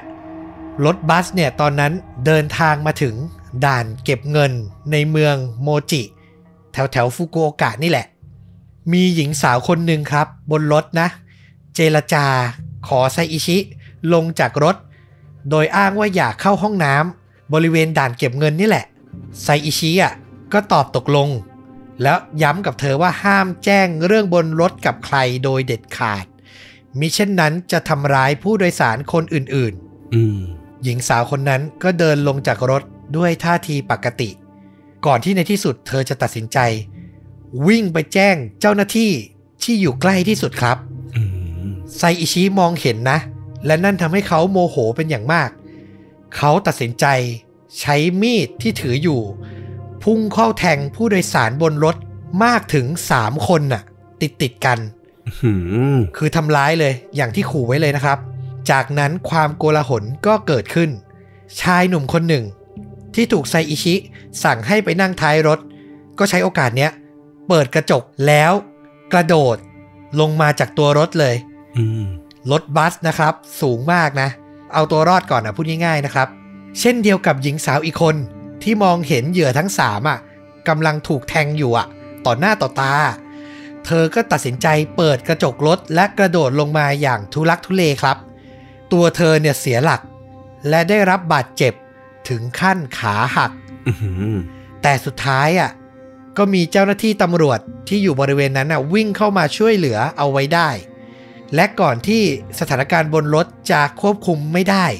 ไซอิชิตัดสินใจใช้มีดจี้คนขับ สั่งให้เขาออกรถไปอีกครั้งครับ แต่ต้องบอกว่าถึงตรงนั้นตำรวจก็รู้แล้วนะว่าเกิดสถานการณ์ร้ายขึ้น มีรถบัสประจำทางเนี่ยถูกจี้ ก็คือคนที่ลงไปก็แบบ เล่าดีเทลทั้งหมดแล้วนะครับ การติดตามรถคันนี้ก็เริ่มต้นขึ้นทันที ทั้งทางบกนะ ที่มีรถตำรวจ ขับตามหลัง และประกบซ้ายขวาตลอดเวลานะอืมรวมถึงทางอากาศอะมีเฮลิคอปเตอร์อะบินวน คอยติดตามตลอด นึกภาพหนังแอคชั่นได้เลย ตอนนี้สถานการณ์มันถึงอย่างนั้นแล้วอะ และเฮลิคอปเตอร์เนี่ยต้องบอกเลยว่า มีทั้งของตำรวจนะ และของสื่อมวลชนที่ทราบข่าวอะ ก็มาถ่ายทอดสดเหตุการณ์แบบเรียลไทม์อะ ไปทั่วประเทศอีกด้วย เรียกว่าตอนนั้นน่ะ มันกลายเป็นข่าวใหญ่ในวันหยุดประจำปี 2000น่ะ ถึงตรงนั้นไซอิชิไม่มีอะไรจะเสียแล้วครับ เขาใช้โทรศัพท์มือถือ โทรหาตำรวจหลายครั้งนะ และพยายามเจรจาบอกว่าเขามีตัวประกันเหลือบนรถอะ อีกนับสิบชีวิต และที่สำคัญ มีทั้งสตรี คนชารารวมถึงมีเด็กอายุ6ขวบอยู่อีกคนหนึ่งครับอืมเขาสั่งให้ตำรวจห้ามโจมตี ในขณะที่รถบัสจะแวะเติมน้ำมันในครั้งหน้า แต่หลังจากนั้นน่ะ หลังจากการเจรจาเริ่มต้นน่ะตำรวจก็คงมีแบบแผนกเจรจากับโจรหรือผู้ก่อการร้ายอยู่แล้วนะครับ สุดท้ายผู้เจรจาก็สามารถเกลี้ยกล่อม ให้ไซอิชิอะจอดรถบัสบริเวณใกล้อุโมงค์บนทางด่วนไฮเวย์แห่งเนี้ยได้ในที่สุดนะครับ แล้วเขาอะก็ปล่อยตัวประกันชายออกมาเพิ่ม 4 คน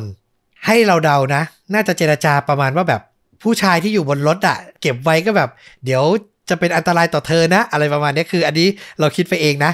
คือแบบเออปล่อยมาก่อนเธอะอะไรประมาณเนี้ยเราว่ามันต้องไปทางอารมณ์ประมาณนั้นอะ อืมอืมอืม แล้วหลังจากนั้นระหว่างที่เจรจาให้จอดปล่อยตัวประกันนะนะตำรวจอะ่ะก็วางแผนใช้รถบัสที่เตรียมไว้นะ จอดขวางถนน บนทางด่วนแห่งเนี้ย และขอร้องแกมบังคับ แกมเจรจาให้ไซอิชิอะสั่งให้คนขับอะขับรถลงจากทางด่วนเถอะ อย่าไปต่อเลย อืม และในที่สุดการเจรจาก็เป็นใจครับ รถบัสอะก็เลี้ยวลงมา ทางลาดนะ ทางออกอะ มาจอดบริเวณจุดพักรถในที่สุดครับ ถึงตรงนั้นเราเชื่อว่าสถานการณ์ก็เป็นไปแบบยังตึงเครียดอยู่แหละ แต่รถมันหยุดเคลื่อนไหวแล้วไงตำรวจก็น่าจะมีวาทศิลป์ในการเจรจาพอสมควร และอีกอย่างหนึ่งเราก็เชื่อว่า ต่อให้วิ่งไปเขาก็ไม่รู้จะวิ่งไปไหนอะ คือจุดหมายหรือเหตุผล หรือสิ่งที่ต้องการมันยังไม่ได้ชัดเจนอะอืมใช่ไหม ใช่เขาก็จอดเจรจากับตำรวจอยู่อย่างนั้นน่ะ แล้วเวลาจากจุดเริ่มต้นนะ ถึงตรงเนี้ย ในที่สุดมันก็ผ่านมาครบ5ชั่วโมงแล้วอะอืมกับสถานการณ์จับตัวประกันนะครับ ซึ่งถึงตรงนั้นการเจรจาก็สำเร็จอีกครั้งตำรวจอะขอให้ไซอิชิ ปล่อยคนที่ได้รับบาดเจ็บที่เขาแทงทั้ง 3 คนน่ะ ลงมาเถอะไซอิชิก็ยอมปล่อยหลังผ่านไป 5 ชั่วโมง ทั้ง 3 คนนะประกอบไปด้วย หญิงสาววัยประมาณ 30 2 คน ซึ่งหลังผ่านการรักษาเธอก็ปลอดภัยดีครับอืมแต่ที่น่าเศร้าคือ เหยื่ออีกคนหนึ่งอะ เป็นหญิงสูงอายุ วัย 68 ปี ชื่อว่าคุณป้าทัสึโกะสุคาโมโตะเธออะเสียเลือดมากเกินไป แล้วก็ทนความเจ็บปวดไม่ไหวครับ สุดท้ายก็เสียชีวิตลง ระหว่างนำตัวส่งโรงพยาบาลอืมโหดร้ายแล้วนะ มีผู้เสียชีวิตแล้วนะครับ แถม เหตุการณ์เลวร้ายลงไปอีก ระหว่างที่กำลังปล่อยตัวทั้ง 3 คนเนี้ยนะ หญิงสาวบนรถคนหนึ่งอะ ใช้จังหวะที่ไซอิชิเผลออะเปิดกระจกพุ่งลงจากรถอื้อหือคือเรียนแบบคนที่ทำก่อนหน้าเนี้ยคือรู้สึกว่าอยู่ไปมันไม่ไหวแล้วอะ ก็แอบลงครับ แล้วนั่นน่ะ ก็ทำให้ทุกสิ่งกลับมาชุลมุนอีกครั้งไซอิชิสั่งให้คนขับ ออกรถ ในขณะที่ตำรวจที่เจรจาอยู่ก็พยายามจะเข้าไปห้าม ไม่ให้รถเคลื่อนตัว คือตึงเครียดมากไซอิชิด้วยความโมโห เขาอะตัดสินใจเดินไป จับตัวเด็กน้อยวัยหกขวบครับขึ้นมาอื้อหือแล้วเอามีดจ่อบังคับ ให้ตำรวจอะถอยห่างออกไปอะคือถ้าไม่ปล่อยให้รถเคลื่อนอะเขาจะทำร้ายเด็กประมาณนั้นนะครับ นี่มันแบบสุดๆ ไปแล้วเหมือนกันนะ คือไม่มีทางหวนกลับแล้วอะโนยูเทิร์นอะน่ากลัวมากจริง ๆนะครับ ในที่สุดตำรวจก็ต้องยอมถอยออกมา รถบัสก็เคลื่อนบนทางด่วนอีกครั้ง เวลาก็ผ่านไปนะ ขับไปตำรวจก็ติดตามไปจนถึง5ทุ่มครับ รถเริ่มเดินทางบ่ายโมงนะ ตอนนี้5ทุ่มแล้ว รถบัสก็ต้องแวะจอดเติมน้ำมันอีกครั้ง ถึงตรงนั้นตำรวจตัดสินใจนำน้ำและอาหาร มาส่งให้คนบนรถ แลกกับการที่ไซอิชิ จะต้องยอมปล่อยตัวประกันหญิงสาว เพิ่มอีกสองคนอืมซึ่งสุดท้ายเขาก็ตอบตกลง เราชื่นชมตำรวจที่เจรจานะ เรารู้สึกเขามีวาทศิลป์แล้วเขาก็แบบเจรจาได้ผลตลอดเลยนะครับ ถึงตรงนั้นน่ะ ครอบครัวของเขาอะติดต่อเข้ามา ก็คือตำรวจขอความร่วมมือไปนั่นแหละ หวังจะให้พูดคุยเจรจาให้ไซอิชิยอมมอบตัวเนาะแต่เขาอะปฏิเสธ คือไม่ใช่แบบคุยแล้วปฏิเสธนะ ปฏิเสธไม่ยอมพูดคุยกับพ่อกับแม่เลยคือก็เข้าใจได้ด้วยความที่แบบเนาะคิดว่าพ่อแม่ทรยศตัวเองอะตอนนั้นอะนะครับ ถึงตรงเนี้ยตำรวจเชื่อว่ามีตัวประกันอะเหลือบนรถอีกประมาณ8ถึง10 คน เจ้าหน้าที่พยายามหว่านล้อม ให้รถอะจอดพักบริเวณจุดเติมน้ำมันต่อ แล้วก็ได้ผล คืออย่างที่เราบอกอะค่อนข้างมั่นใจว่าไซอิชิเขาก็ไม่รู้จะไปไหนเหมือนกันนะครับ เวลาผ่านไปจากนั้นนะสิริรวมทั้งหมดนะ สถานการณ์นี้เกิดขึ้นมาแล้ว 15 ชั่วโมงเต็มโอ้โหยืดเยื้อและทรมานมากๆใช่ เวลาเข้าสู่ตีห้าวันที่ 4 พฤษภาคม ในที่สุดเจ้าหน้าที่ก็ตัดสินใจยอมเสี่ยงครับ พวกเขาปฏิบัติการชิงตัวประกันครั้งสุดท้าย มันก็เป็นเวลาที่ผู้ก่อเหตุอย่างไซอิชิก็แบบอ่อนเพลียมากแล้วอะนะตำรวจก็น่าจะรอจนแบบอ่อนเพลียสุดๆ แล้วอะนิ่งไปสุดๆ แล้วเขาก็เริ่มต้นปฏิบัติการด้วยการคว้างระเบิดเสียงเข้าไปบนรถครับอืมภาษาอังกฤษคือ acoustic grenade อะมันคือระเบิดที่แบบเสียงดังแล้วมันจะปล่อยคลื่นความถี่ที่แบบว่า สูงมากแบบฟังแล้วปวดหูอะอืมนะครับ โดยเฉพาะอ่าเยาวชนที่อายุต่ำกว่า 20 ปีที่หูจะรับความถี่ได้ดีกว่าคนที่อายุมากกว่าเนาะจะยิ่งทรมานเลย คือพอได้ยินเสียงจากระเบิดเสียงนี้ไปก็คือสตันไปชั่วขนาดหนึ่งเลย หน่วยปฏิบัติการก็ลุมบุกเข้าไปทุกช่องทางเลย เข้าไปในรถให้เร็วที่สุดนะครับ ส่วนหนึ่งก็เข้าไปป้องกันตัวประกัน แล้วก็มีตำรวจนายหนึ่งครับ พุ่งเข้าไปตะครุบตัวไซอิชิ ได้จนสำเร็จ สุดท้ายเหตุการณ์ก็สงบลง ตัวประกันทั้งหมดปลอดภัย มีเพียงเจ้าหน้าที่ที่ตะครุบตัวไซอิชินี่แหละ ที่ถูกเขาแทงเข้าที่ขาครับโชคดีไปนะ ไม่ได้โดนจุดสำคัญนะ หลังรักษาก็ตำรวจท่านนี้ก็ปลอดภัยดีนะครับ ก็คือปฏิบัติการครั้งนี้ไม่ได้มีผู้เสียชีวิตเพิ่มเติมนะ หลังจากนั้นก็ต้องบอกว่าไซอิชิอะถูกควบคุมตัว จากข้อหาใช้อาวุธ ข้อหาจี้ตัวประกัน รวมถึงต่อมา หลังจากทราบว่าคุณป้าวัย 68 เสียชีวิตก็ถูกข้อหาฆาตกรรมเพิ่มนะครับตำรวจเข้าตรวจค้นที่บ้านของเขาอย่างละเอียด เก็บหลักฐานแบบทุกชิ้น เช่นเดียวกับตัวเขาที่ถูกนำเข้าสู่การตรวจสอบสภาพจิต ว่ามีความสามารถพอที่จะขึ้นให้การในศาลได้หรือไม่ ซึ่งบทสรุปก็คือได้ครับ ไม่ได้แบบมีความบกพร่องทางจิตมากขนาดจะขึ้นให้การไม่ได้ อย่างไรก็ตามตำรวจให้ข้อมูลว่า ระหว่างนั้นนะ เขาปฏิเสธที่จะบอกถึงสาเหตุในการกระทำครั้งนี้ รวมถึงปฏิเสธไม่ยอมกินอาหาร และมีอารมณ์ขึ้นขึ้นลงลงเอาแน่เอานอนไม่ได้ บางครั้งก็พูดจาด้วยภาษาที่ไม่มีใครฟังเข้าใจอืม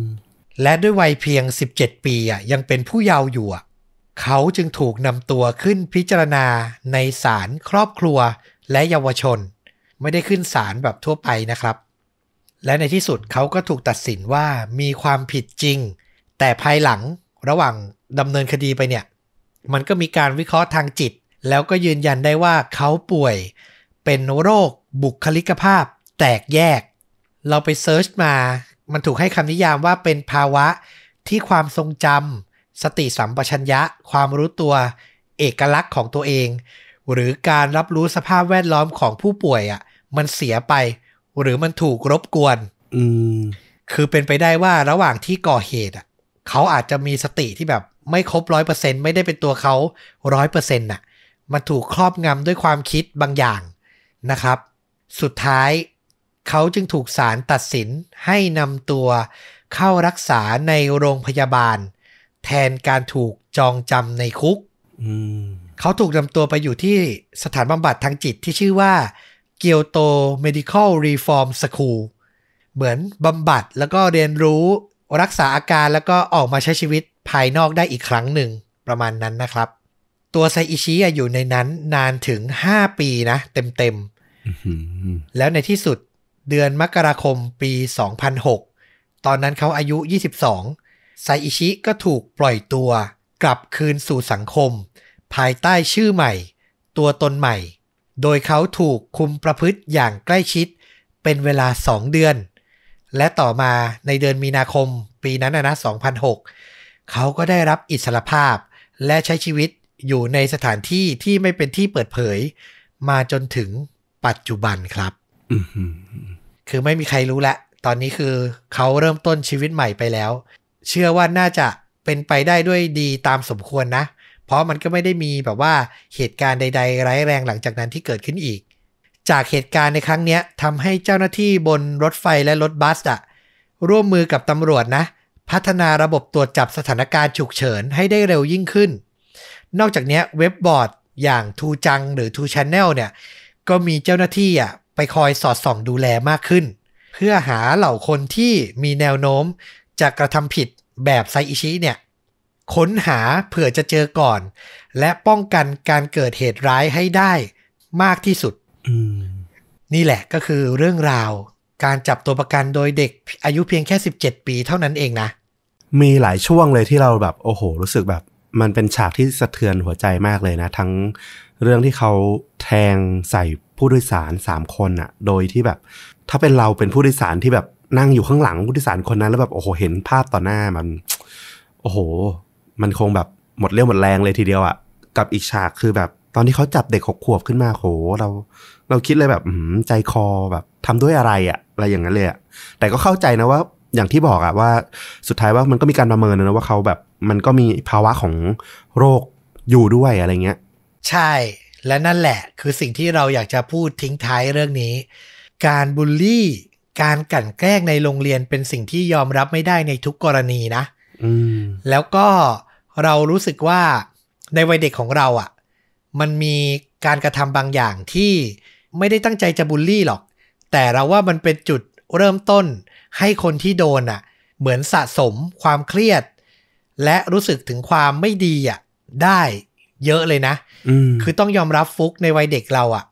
หรือในสมัยนี้ก็ตามเหอะ การล้อเพื่อนว่าแบบโทษนะแบบ ไอ้อ้วน ไอ้ดำอืมอืมอ่าไอ้เด็กขี้แยอะไรอย่างเงี้ยนึกออกใช่ปะอืมอืมเด็กอืมอืมเด็กว่ากันหรือแม้แต่คุณครูพ่อแม่ต่อว่าหรือใช้คำประมาณเนี้ย หรือแบบน้อยกว่านั้นนะ อย่างเราเด็กๆอาจสมัยเราอยู่อนุบาล ชื่อ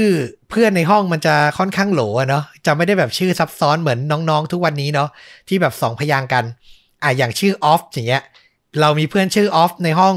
สี่คนอะอืมอืมแล้ววิธีการที่คุณครูแก้ไขคือ เรียกออฟเล็กออฟใหญ่ออฟดำออฟขาวอะอ่าใช้รูปลักษณ์ที่สังเกตเห็นในคำประกอบเชื่อมขึ้นมา ถูกไหมอ้วนก็เรียกออฟใหญ่ ตัวเตี้ยก็เรียกออฟ ออฟเล็กอย่างเงี้ย ตัวดำตัวขาวอย่างเงี้ย คือไม่คิดอะไร คนพูดนะไม่คิดอะไร คิดว่าเอาก็ปกติ แต่ทุกวันเนี้ยสิ่งที่คนพยายามเรียกร้องและเราเห็นด้วยคือ มันไม่ปกติครับ อืม บางคนอาจจะบอกว่าจะซีเรียสอะไรก็แค่แบบอ้วนผอมดำขาว แต่ลองคิดดู ถ้าวันหนึ่งคนคนหนึ่งถูกทักว่าอ้วนมาทั้งวันอาจจะแบบคุณอาจจะทักเขาเป็นคนที่สิบยี่สิบของวันน่ะอืม ว่าแบบเฮ้ยไอ้อ้วน มันจะก่ออะไรขึ้นในจิตใจเขาบ้างอะนึกออกปะอืมอืมเออเนี่ย เรารู้สึกว่าเราอยากให้ทุกคนรู้เท่าทันและรู้สึกร่วมกันทั้งสังคมว่าสิ่งเล็กๆ น้อยๆ ที่กระทบกระเทือนจิตใจอย่างเงี้ย มันสะสมแล้วกลายเป็นเรื่องใหญ่ได้นะ ไอ้บูลลี่หนักๆอะรับไม่ได้อยู่แล้ว แต่เรื่องประมาณเนี้ยก็อยากให้ทุกคนอะฉุกคิดด้วย ไม่มีใคร happy หรอก เออจริง ๆ เริ่มที่ตัวเองก่อนง่าย ๆ เจอเพื่อนเจอคนรู้จักทักทายกันแบบเรื่องดีๆ เรื่องทั่วไปอะเออไม่ต้องแบบรูปลักษณ์อะไรที่มันดูเป็นการแบบว่าเซลล์ที่มันหนักหนาเกินไปอะเออ อยากให้ลองพิจารณากันนิดนึงอืมใจเขาใจเราเนาะใช่ อันเนี้ยคือแบบพอจบเรื่องเนี้ยแล้ว เราอยากฝากไว้เลย เพราะเราเชื่อว่า การที่สังคมหล่อหลอม ให้คนคนหนึ่งขึ้นมากระทำการแบบไซอิชิได้อะมันไม่ถูกหล่อหลอมขึ้นมาแบบภายในเวลาสั้น ๆ หรอกอืมมันสะสม นานนับปีอะ เพราะฉะนั้นมันแก้ไขได้ เริ่มต้นที่ตัวเราเองง่ายสุดนะครับอืมสำหรับภาพยนตร์ ก็คือจับประเด็นเรื่องการจับตัวประกันบนรถบัสนะนะ แล้วก็ลองไปค้นหาภาพยนตร์ที่น่าสนใจมาแนะนำกัน แล้วไปเจอเรื่องหนึ่งในปี 2019 น่ารับชมมากๆนะครับ ชื่อเรื่องว่า 15 minutes of war สงคราม 15 นาทีอะ โอ้โห เอ๊ะ อันนี้ไม่เคยได้ยินเลยนะ เออ ชื่อน่าสนใจมาก เป็นภาพยนตร์ร่วมทุนสร้างระหว่างฝรั่งเศสกับแคนาดานะครับ มีตัวอย่างซับไทยเดี๋ยวจะแปะไว้ที่ top comment ใน YouTube นะครับผม ตัวเรื่องราวอะน่าสนใจมากฟลุกสร้างมาจากเรื่องจริงเช่นเดียวกันนะ แต่เหตุการณ์มันจะคนละ feeling กับที่เราเล่าไปเลย คืออันเนี้ยมันเกิดขึ้นที่ประเทศที่ชื่อว่าจิบูตีอืมในแถบแอฟริกาเลยนะครับผม ในปี 1976 ตอนนั้นน่ะ ประเทศเนี้ยเป็นแบบอาณานิคมของฝรั่งเศส แล้วก็มีผู้ก่อการร้ายในประเทศอะจี้รถโรงเรียน ซึ่งบนนั้นมีครูสาว และเด็กนักเรียนผิวขาวชาวฝรั่งเศส 21 คนนะ เป็นตัวประกันอื้อหือผู้ก่อการร้ายผิวดำนะ จี้แล้วให้รถไปจอดบริเวณชายแดนโซมาเลีย คือเขาอะอยากจะให้จิบูตีอะพ้นจากการปกครองของฝรั่งเศส แล้วมีเอกราชแล้วอยู่ภายใต้การปกครองของโซมาเลีย คือสถานการณ์ตึงเครียดมากๆนะครับ ฝรั่งเศสในฐานะอ่าเมืองที่เป็นแบบว่าเจ้าของอาณานิคมอะก็ส่งตำรวจรับไปจัดการปฏิบัติการในครั้งนั้น เพื่อสิ้นสุดเหตุการณ์ให้ได้เร็วที่สุด และเหตุการณ์ในครั้งเนี้ยเป็นจุดเริ่มต้นของหน่วยสุดยอดตำรวจลับของฝรั่งเศสที่ชื่อว่าหน่วย GIGN อืมคือทุกวันเนี้ยหน่วยเนี้ยคือหน่วยลับที่แบบเฉพาะ เกิดเรื่องใหญ่ ๆ เจรจากับผู้ก่อการร้าย เกิดสถานการณ์ชิงตัวประกัน เท่านั้นพวกเขาถึงจะออกปฏิบัติการ แถมตัวตนของทุกคนในหน่วยเนี้ยต้องเป็นความลับด้วยนะ ประมาณหน่วยซิลเอ่อ MI6 ของอังกฤษนะครับประมาณนั้นเลยนะอ่าฟีลลิ่งนั้นเลยคือเป็นตำรวจลับสุดยอดฝีมือ ที่จะออกโรงเฉพาะเหตุการณ์สำคัญ เท่านั้นนี่คือจุดเริ่มต้นครับมูดแอนโทนมันคือแบบหนังก่อการร้ายในแอฟริกาที่แบบว่า ต้องมีเจรจาต้องมีวินาทีปฏิบัติการพูดคุยนึกออกปะอืมแถมผู้รับบทคุณครูสาวที่อยู่บนรถนะนะ ก็สวยมากชื่อคุณออลกาคูลิเลนโกหลาย ๆ คนน่าจะรู้จักอ่าสาวบอลสาวบอลเคยเป็นสาวบอลในเรื่อง Quantum of Solace คู่กับ Daniel Craig อะนะ แล้วก็เคยเป็นนางเอกเรื่อง Oblivion กับ Tom Cruise รวมถึงเคยเล่นหนังที่สร้างจากเกมอย่าง Hitman แล้วก็ Max Payne อีกด้วยนะครับ เห็นหน้านี่อ๋อเลย หลายคนน่าจะคุ้นหน้าเธอจาก Quantum of Solace มากที่สุดแล้วแหละนะ คิดว่านะ ใช่ เธอเป็นชาวฝรั่งเศส เชื้อสายยูเครนก็จะสวยแบบอารมณ์รัสเซียรัสเซีย เออนะครับผมมีมีเสน่ห์ลึกลับน่าค้นหา เรื่องนี้ก็เล่นเป็นครูที่แบบต้องคอยปลอบประโลมเด็ก ๆ บนรถบัสที่ถูกจับอะนะครับกดดันมากอ๋อแล้วก็เรื่องล่าสุดเลย ที่น่าจะเพิ่งกันชมกันไปอะ Black Widow นะอ่าเล่นเป็น ตัวละครตัวหนึ่งแล้วกัน ในเรื่องอะ ไม่รู้ใครดูบ้างหรือยังเออกลัว spoilเออเดี๋ยวมัน spoil แต่เป็นตัวละเป็นตัวหนึ่งในเรื่องอะเออแต่เห็นหน้าก็จะร้องอ๋อเหมือนกัน อ่านะครับ น่าสนใจมากๆ เรื่องนี้นะครับผมคือใครชอบ feeling ประมาณเนี้ย mood and tone ประมาณเนี้ยภาพยนตร์ที่สร้างจากเรื่องจริง มีการก่อการร้ายมีการจับตัวประกันเนี่ยต้องเรื่องนี้เลยเราว่าน่าสนใจจริง ๆนะครับเปลี่ยนอารมณ์จากหนังฮอลลีวูดมาดูหนังจากฝรั่งเศสบวกแคนาดากันบ้าง 15 minutes of war นะครับ นี่ถ้าต้อมไม่แนะนำเรื่องเนี้ยผมจะแนะนำหนังที่แบบเข้ามากอีกเรื่องหนึ่งเหมือนกันนะ แต่มูดนี่ไม่ได้เลยนะ คือ คือเมนนรกหมวยยกล้ออะโอ้โหการจับตัวประกันในช่วงวันสงกรารอะ คือมันเป๊ะเลย ผมมันมีเว็บหนึ่งนึกถึงเหมือนกัน พี่โน้ตอุดมป่ากิ๊กเนาะแล้วก็ป่าเทพป่ะนะครับผม ป่าเทพเป็นคนขับรถเมย์พี่โน้ตอุดมเป็นกระเป๋าป่ากิ๊กเป็นคนจับตัวประกันแล้วก็มีดาราเยอะแยะมากมาย ใช่ใช่แต่ mood มันไม่ได้กับเรื่องเลย ผมแต่ผมชอบนะมันเป็นหนังสะท้อนสังคมที่แบบตลกร้ายอะเนาะ black comedy อะนะ อันนี้ถ้าน้องๆ รุ่นใหม่อาจจะแบบพลาดไป ลองไปหาชมเป็นหนังไทยแบบฟอร์มเล็ก แต่แบบมีความน่าสนใจอยู่ไปดูกันได้นะครับ เอาละครบถ้วนและนี่ก็คือฆ่าจริงยิ่งกว่าหนังใน episode นี้ ฝากติดตามชวนดูดะได้เหมือนเดิมนะครับผม ทั้ง Facebook YouTube b l o g d i t Spotify และ Apple Podcast แล้วมาติดตามตอนใหม่ได้นะครับ ทุกวันจันทร์และวันพฤหัส2ทุ่มตรง วันนี้ต้อมกับฟลุกลาไปก่อน สวัสดีครับ สวัสดีครับ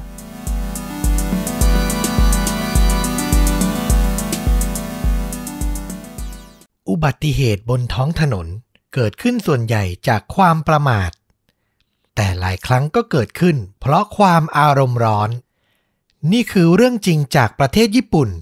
ของชายหนุ่มผู้เปลี่ยนท้องถนน ให้กลายเป็นสังเวียนเดือด ที่นำมาสู่ผลลัพธ์ที่ใครก็ยากจะลืมเลือน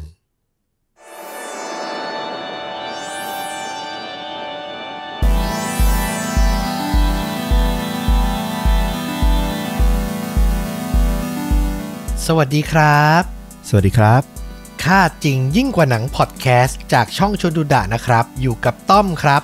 แล้วก็ฟลุกครับ กับหนึ่งเรื่องราวฆาตกรรมพร้อมกันแนะนำภาพยนตร์ที่มีเนื้อหาใกล้เคียงกับเรื่องจริง ที่เรากำลังจะถ่ายทอดนะครับผมวันนี้นี่ก็ต้องขออนุญาตย้ำกันอีกครั้งนะฟลุกนะอืมกำลังมากำลังมากับการเป็น Membership ของช่องชวนดูดะนะครับ สมัครง่ายๆ ที่ปุ่มจอยหรือปุ่มสมัคร ติดกับปุ่ม Subscribe เลยนะครับสำหรับผู้ที่ใช้คอมพิวเตอร์ หรือโทรศัพท์ Android นะครับ ส่วนคนที่ใช้ iOS iPhone iPad นะครับ ก็สมัครได้ด้วยการนำลิงก์ที่ผมแปะไว้ใต้คลิปนี้นะครับ ไปวางที่ Safari หรือ Chrome ก็คือเว็บเบราว์เซอร์ต่างๆ ก็สมัครได้เหมือนกันเดือนละ 50 บาทเท่านั้น สิทธิประโยชน์มากมายเลยกับตอนพิเศษนะ ที่รับปากแล้วว่า จะมีเดือนละ 1 ตอน แล้วก็เป็นต้อมกับฟลุกเล่าคนละเรื่องนะ คือ 1 ตอนเนี่ยได้ฟัง 2 เรื่องเต็มๆอิ่มเลย มาเร็วๆนี้แน่นอนนะครับ ใครสนใจอยากจะ support เรานะ ให้เราเติบโตไปอีกขั้นก็อย่าลืมสมัครเข้ามากันนะครับ มาเป็นชาวชวนดูดะกันสำหรับวันนี้อ่าเรื่องราวในตอนปกติก็ยังเข้มข้นเหมือนเดิม จะเรียกว่ามันเป็นฆาตกรรมหรือเปล่า ก็อยู่ที่คนตีความเลยนะวันเนี้ย โอ้โห เปิดมาก็น่าสนใจละ มีต้องคิดหมวดตอนจบแน่นอนอย่างนี้ ใช่นะครับผมเป็นเรื่องราวที่เชื่อเลยว่าทุกคนน่ะ มีโอกาสประสบพบเจอได้ง่ายมากฟลุก เพราะว่ามันเกิดขึ้นบนท้องถนนอือหือบนท้องถนนนี่เปลี่ยนคนปกติเป็นคนสายเดือดมานักต่อนนักแล้วเหมือนกันนะ เออ เหมือนกับเรื่องที่เกิดวันนี้ครับ พาคุณผู้ฟังกับฟลุกไปที่ประเทศญี่ปุ่นอือหือที่เกิดมาไม่นึกถึงประเทศญี่ปุ่นเลยนะ โอ้ น่าสนใจมาก ใช่ เพราะว่า เขาเนี่ยขึ้นชื่อว่าเป็นประเทศที่มีระเบียบเนาะอืมการคมนาคมเนี่ยต้องบอกว่าแบบดีมากๆ ติดอันดับ top ของโลกเลยแหละ ผู้คนส่วนใหญ่ก็จะใช้ขนส่งมวลชนนะ รถไฟรถไฟฟ้านี่แบบแทบจะไปทั่วประเทศแล้วแต่เชื่อไหมว่าถ้าไปกลางสถิติดูจริง ๆอะ่ะอืมอุบัติเหตุบนท้องถนน การละเมิดกฎจราจร หรือเลยจากนั้นกลายเป็นการกระทบกระทั่งกัน ระหว่างผู้คนที่ใช้รถใช้ท้องถนนเนี่ยนะ ก็มีสถิติที่มากพอสมควรเลยทีเดียวนะ ในญี่ปุ่นเนี่ย อืม ผิดคาดเฮอืม ซึ่งบางเคสเนี่ยก็รุนแรงจนถึงชีวิตก็มีนะ และเคสที่กำลังจะเอามาเล่าเนี่ย ช่องข่าวที่ใหญ่ที่สุดของประเทศอย่าง NHK อะนะ พูดถึงเคสเนี้ยเอาไว้ว่า มันคือเคสความรุนแรงบนท้องถนน ที่ผู้กระทำสมควรจะได้รับการลงโทษสถานหนักที่สุดครับ อือหือ ก่อนจะเข้าสู่เรื่องราวว่าเกิดอะไรขึ้นเนี่ยก็พาไปรู้จักตัวละครหรือบุคคลที่อยู่ในเรื่องกันก่อนนะครับ กลุ่มแรกเนี่ยก็คือครอบครัวฮากิยาม่าอืมพวกเขาเนี่ยเป็นครอบครัวที่เต็มไปด้วยความปกติสุขเลย คือเป็นครอบครัวธรรมดาอบอุ่นมากๆนะครับ ประกอบไปด้วยคุณพ่อชื่อว่าคุณโยชิฮิสะ ส่วนคุณแม่เนี่ยชื่อว่าคุณยูกะอืมทั้งคู่เนี่ยมีลูกสาวอีก2คน วัย 15 และ 11 ปีนะครับ ตัวหัวหน้าครอบครัวอย่างคุณโยชิฮิสะเนี่ย เขาเป็นลูกคนสุดท้อง ในจำนวนพี่น้องชายล้วน 3 คน และตัวเขาเนี่ยก็มีความสนิทสนมกับพ่อแม่เป็นอย่างมากนะอืมแม้จะแต่งงานมีครอบครัวของตัวเองแล้วเนี่ย ก็ยังปลูกบ้านอยู่ใกล้ ๆ บ้านพ่อกับแม่ บางครั้งนะ เขาบอกกันว่า แถวบ้านเขาเนี่ยอาจจะแบบไม่มีที่จอดที่จอดเต็มอย่างเนี้ย เขาอะก็มาจอดรถที่บ้านพ่อแม่ แล้วก็เดินกลับบ้านอะอืมคืออยู่ใกล้กันมาก ขนาดนั้นเลยนะครับ ใกล้ชิดกันจริง ๆ อาชีพของคุณโยชิฮิสะเนี่ยก็คือ เปิดอู่ซ่อมรถ เป็นที่รู้กันดีนะว่าชาวญี่ปุ่นน่ะ เป็นคนที่จริงจังกับงานมากเนาะใช่ คุณโยชิฮิสะเนี่ยก็เช่นกัน ก็คือทำงานแบบหามรุ่งหามค่ำเลยแหละ แต่อย่างไรก็ตามเขาก็ยังหาเวลานะ ที่จะมาพูดคุยใกล้ชิดกับลูกสาวทั้งสอง รวมถึงยังทำอาหารกลางวัน ให้ลูกไปรับประทานที่โรงเรียนทุกวันอีกด้วยอืมเห็นภาพความเป็น Family Man เลยเนาะใกล้ชิดกับทั้งพ่อแม่แล้วก็ลูกสาว รวมถึงภรรยาเป็นอย่างมากนะครับ ซึ่งตัวภรรยาแล้วก็คุณแม่อย่างคุณยูกะเนี่ยก็เป็นคุณแม่ที่น่ารัก เธอทำงานเป็นพนักงานในมหาวิทยาลัยชิซุโอกะ เพื่อนร่วมงานน่ะ ต่างพากันบอกว่าเธออะเหมือนกับพระอาทิตย์อะคือส่องแสงสว่าง และมอบความสดใสให้กับผู้ที่พบเห็นอยู่เสมอ เธอเนี่ยไม่เคยหยุดจะมอบรอยยิ้มให้คนอื่นเลย ครอบครัวฮากิยาม่าเนี่ยมีงานอดิเรกร่วมกันก็คือ การขับรถตู้ท่องเที่ยวไปทั่วประเทศ พวกเขาอะมักจะไปเที่ยวสถานที่ยอดฮิต เช่น บ่อน้ำพุร้อน หรือโตเกียวดิสนีย์แลนด์คือลูกสาวก็ยังแบบเป็นเด็กๆอยู่นะ ก็ชอบไปสวนสนุกนะครับ แต่เมื่อชีวิตครอบครัวดำเนินมาถึงปี 2017 เหตุการณ์บนท้องถนน ที่จะเปลี่ยนชีวิตพวกเขาไปตลอดการก็เกิดขึ้นครับ และคู่กรณีของครอบครัวฮากิยาม่าก็เป็นชายหนุ่มที่เกิดในปี 1991 ในปี 2017 ที่เกิดเหตุเนี่ยเขามีอายุได้ 25 ย่างเข้า 26 ปี เขามีชื่อว่าคาซูโฮะอิชิบาชิ จากคำสัมภาษณ์ที่นักข่าวได้จากเพื่อนๆ หลังเกิดเหตุการณ์ครั้งเนี้ยนะ ก็ทำให้รู้ว่าลักษณะนิสัยของเขาอะ่ะ เวลาปกติอะก็ดูเป็นชายหนุ่มปกติทั่วไปอืไม่ได้แบบเป็นคนที่ชอบก่อเรื่องก่อราวอะไรเลยครับ แต่เขามีนิสัยเสียก็คือ เมื่อได้นั่ง อยู่หลังพวงมาลัยบังคับรถเมื่อไหร่เนี่ย บุคลิกท่าทางนิสัยของเขา ก็ดูเหมือนจะเปลี่ยนไปเป็นคนละคนอืมอิชิบาชิอะเป็นคนที่ขับรถด้วยความก้าวร้าว เขาใช้ความเร็วระดับที่เรียกกันว่าเหยียบมิดไมล์อะอยู่บ่อยครั้ง โอ้โห ขนาดในประเทศญี่ปุ่นนะ กฎการจราจรนี่เขาค่อนข้างเข้มงวดทีเดียวแหละ และนอกจากเนี้ยเขาอะจะมีนิสัยเสียคือ เวลาเกิดอะไรไม่พอใจ เขามักจะตะโกนด่าทอรถคันอื่น ที่ทำให้เขาอารมณ์เสียอยู่บ่อยครั้ง ซึ่งตามสถิติหรือตามเรื่องราวที่เคยถูกบันทึกไว้อะมันมีเหตุการณ์ใหญ่ ๆ ที่มีชื่อของเขาของคาซูโฮะเนี่ยไปเกี่ยวข้องสองครั้งด้วยกัน เหตุการณ์แรกนะครับ เป็นวันหนึ่งที่เขาขับรถไป แล้วเจอรถคันหนึ่งอะ เหมือนเปลี่ยนเลนขับแซงเขาใช่ไหมแล้วก็เปลี่ยนเลนกลับมา ปาดหน้ารถเขาอะอืมคาซูโฮะอะก็โมโหขึ้นมาทันทีเลย คือตรงเนี้ยก็ต้องให้ความเป็นธรรมกับรถคู่กรณีนะ คือเขาบอกว่ารถอะปาดหน้า แต่เราไม่เห็นภาพเราก็ไม่รู้นะว่า ไอ้ปาดหน้าของเขาเนี่ยมันกระชั้นชิดมากน้อยแค่ไหนนะครับอืมแต่ที่แน่ๆมันทำให้คาซูโฮะเนี่ยโมโหไปแล้ว เขาก็ไม่จบเรื่องนะ ขับตามแล้วก็บีบแตรใส่รถคันหน้าอย่างไม่ยัง้ง จากนั้น คาซูโฮะก็ขับแซงรถคันนั้น แล้วก็ปาดหน้ากลับอืมอืมหลังจากนั้นก็พยายามเบรกรถตัวเอง เพื่อให้รถคู่กรณีเนี่ย เบรกตามแล้วเหมือนไม่ได้ไปต่ออะคือพยายามจะทำให้รถหยุดให้ได้อะคือถ้าใครที่แบบชอบดูแบบข่าวหรือเคสที่แชร์กันในโซเชียลที่แบบกล้องหน้ารถยนต์ในประเทศไทยเนี่ยน่าจะเห็นบ่อยนะ ป่วนปั่นประสาทกันอะพยายามเบรกแล้วแบบอาจ แน่จริงเบรกตามสิหรือไม่ก็ชนท้ายไปเลยสิหลาย ๆ คนน่าจะนึกออกเนาะเออนึกออกนี่กำลังจะบอกเลยว่านึกถึงคลิปหลาย ๆ คลิปเลยทีเดียว ใช่นะครับ แล้วถ้าบางจังหวะ รถคู่กรณีอะแซงกลับไปได้คาซูโฮะก็จะพยายามขับจี้ตูดตามแบบกระชั้นชิด จนในที่สุด รถของผู้โชคร้ายคนเนี้ยก็ต้องยอมจอดครับ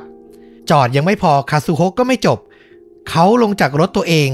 ก่อนเดินไปทุบกระจก ข้างคนขับ และตะโกนด่าทอบอกให้ลงมาต่อยกันน่ะโอ้โห คือแบบแน่จริงก็ลงมา แน่จริงก็ลงมาเลย คืออย่างนี้เลยนะ อารมณ์เสียแบบรุนแรงมากๆนะครับ ซึ่งในเหตุการณ์ครั้งนั้นน่ะ คนขับรถคนเนี้ยก็ตัดสินใจโทรศัพท์แจ้งตำรวจให้มาไกล่เกลี่ย และคาซูโฮะก็ถูกบันทึกประวัติเหตุการณ์ใช้ความรุนแรงบนท้องถนนเอาไว้ โดนไปแล้วหนึ่งครั้งนะตำรวจมา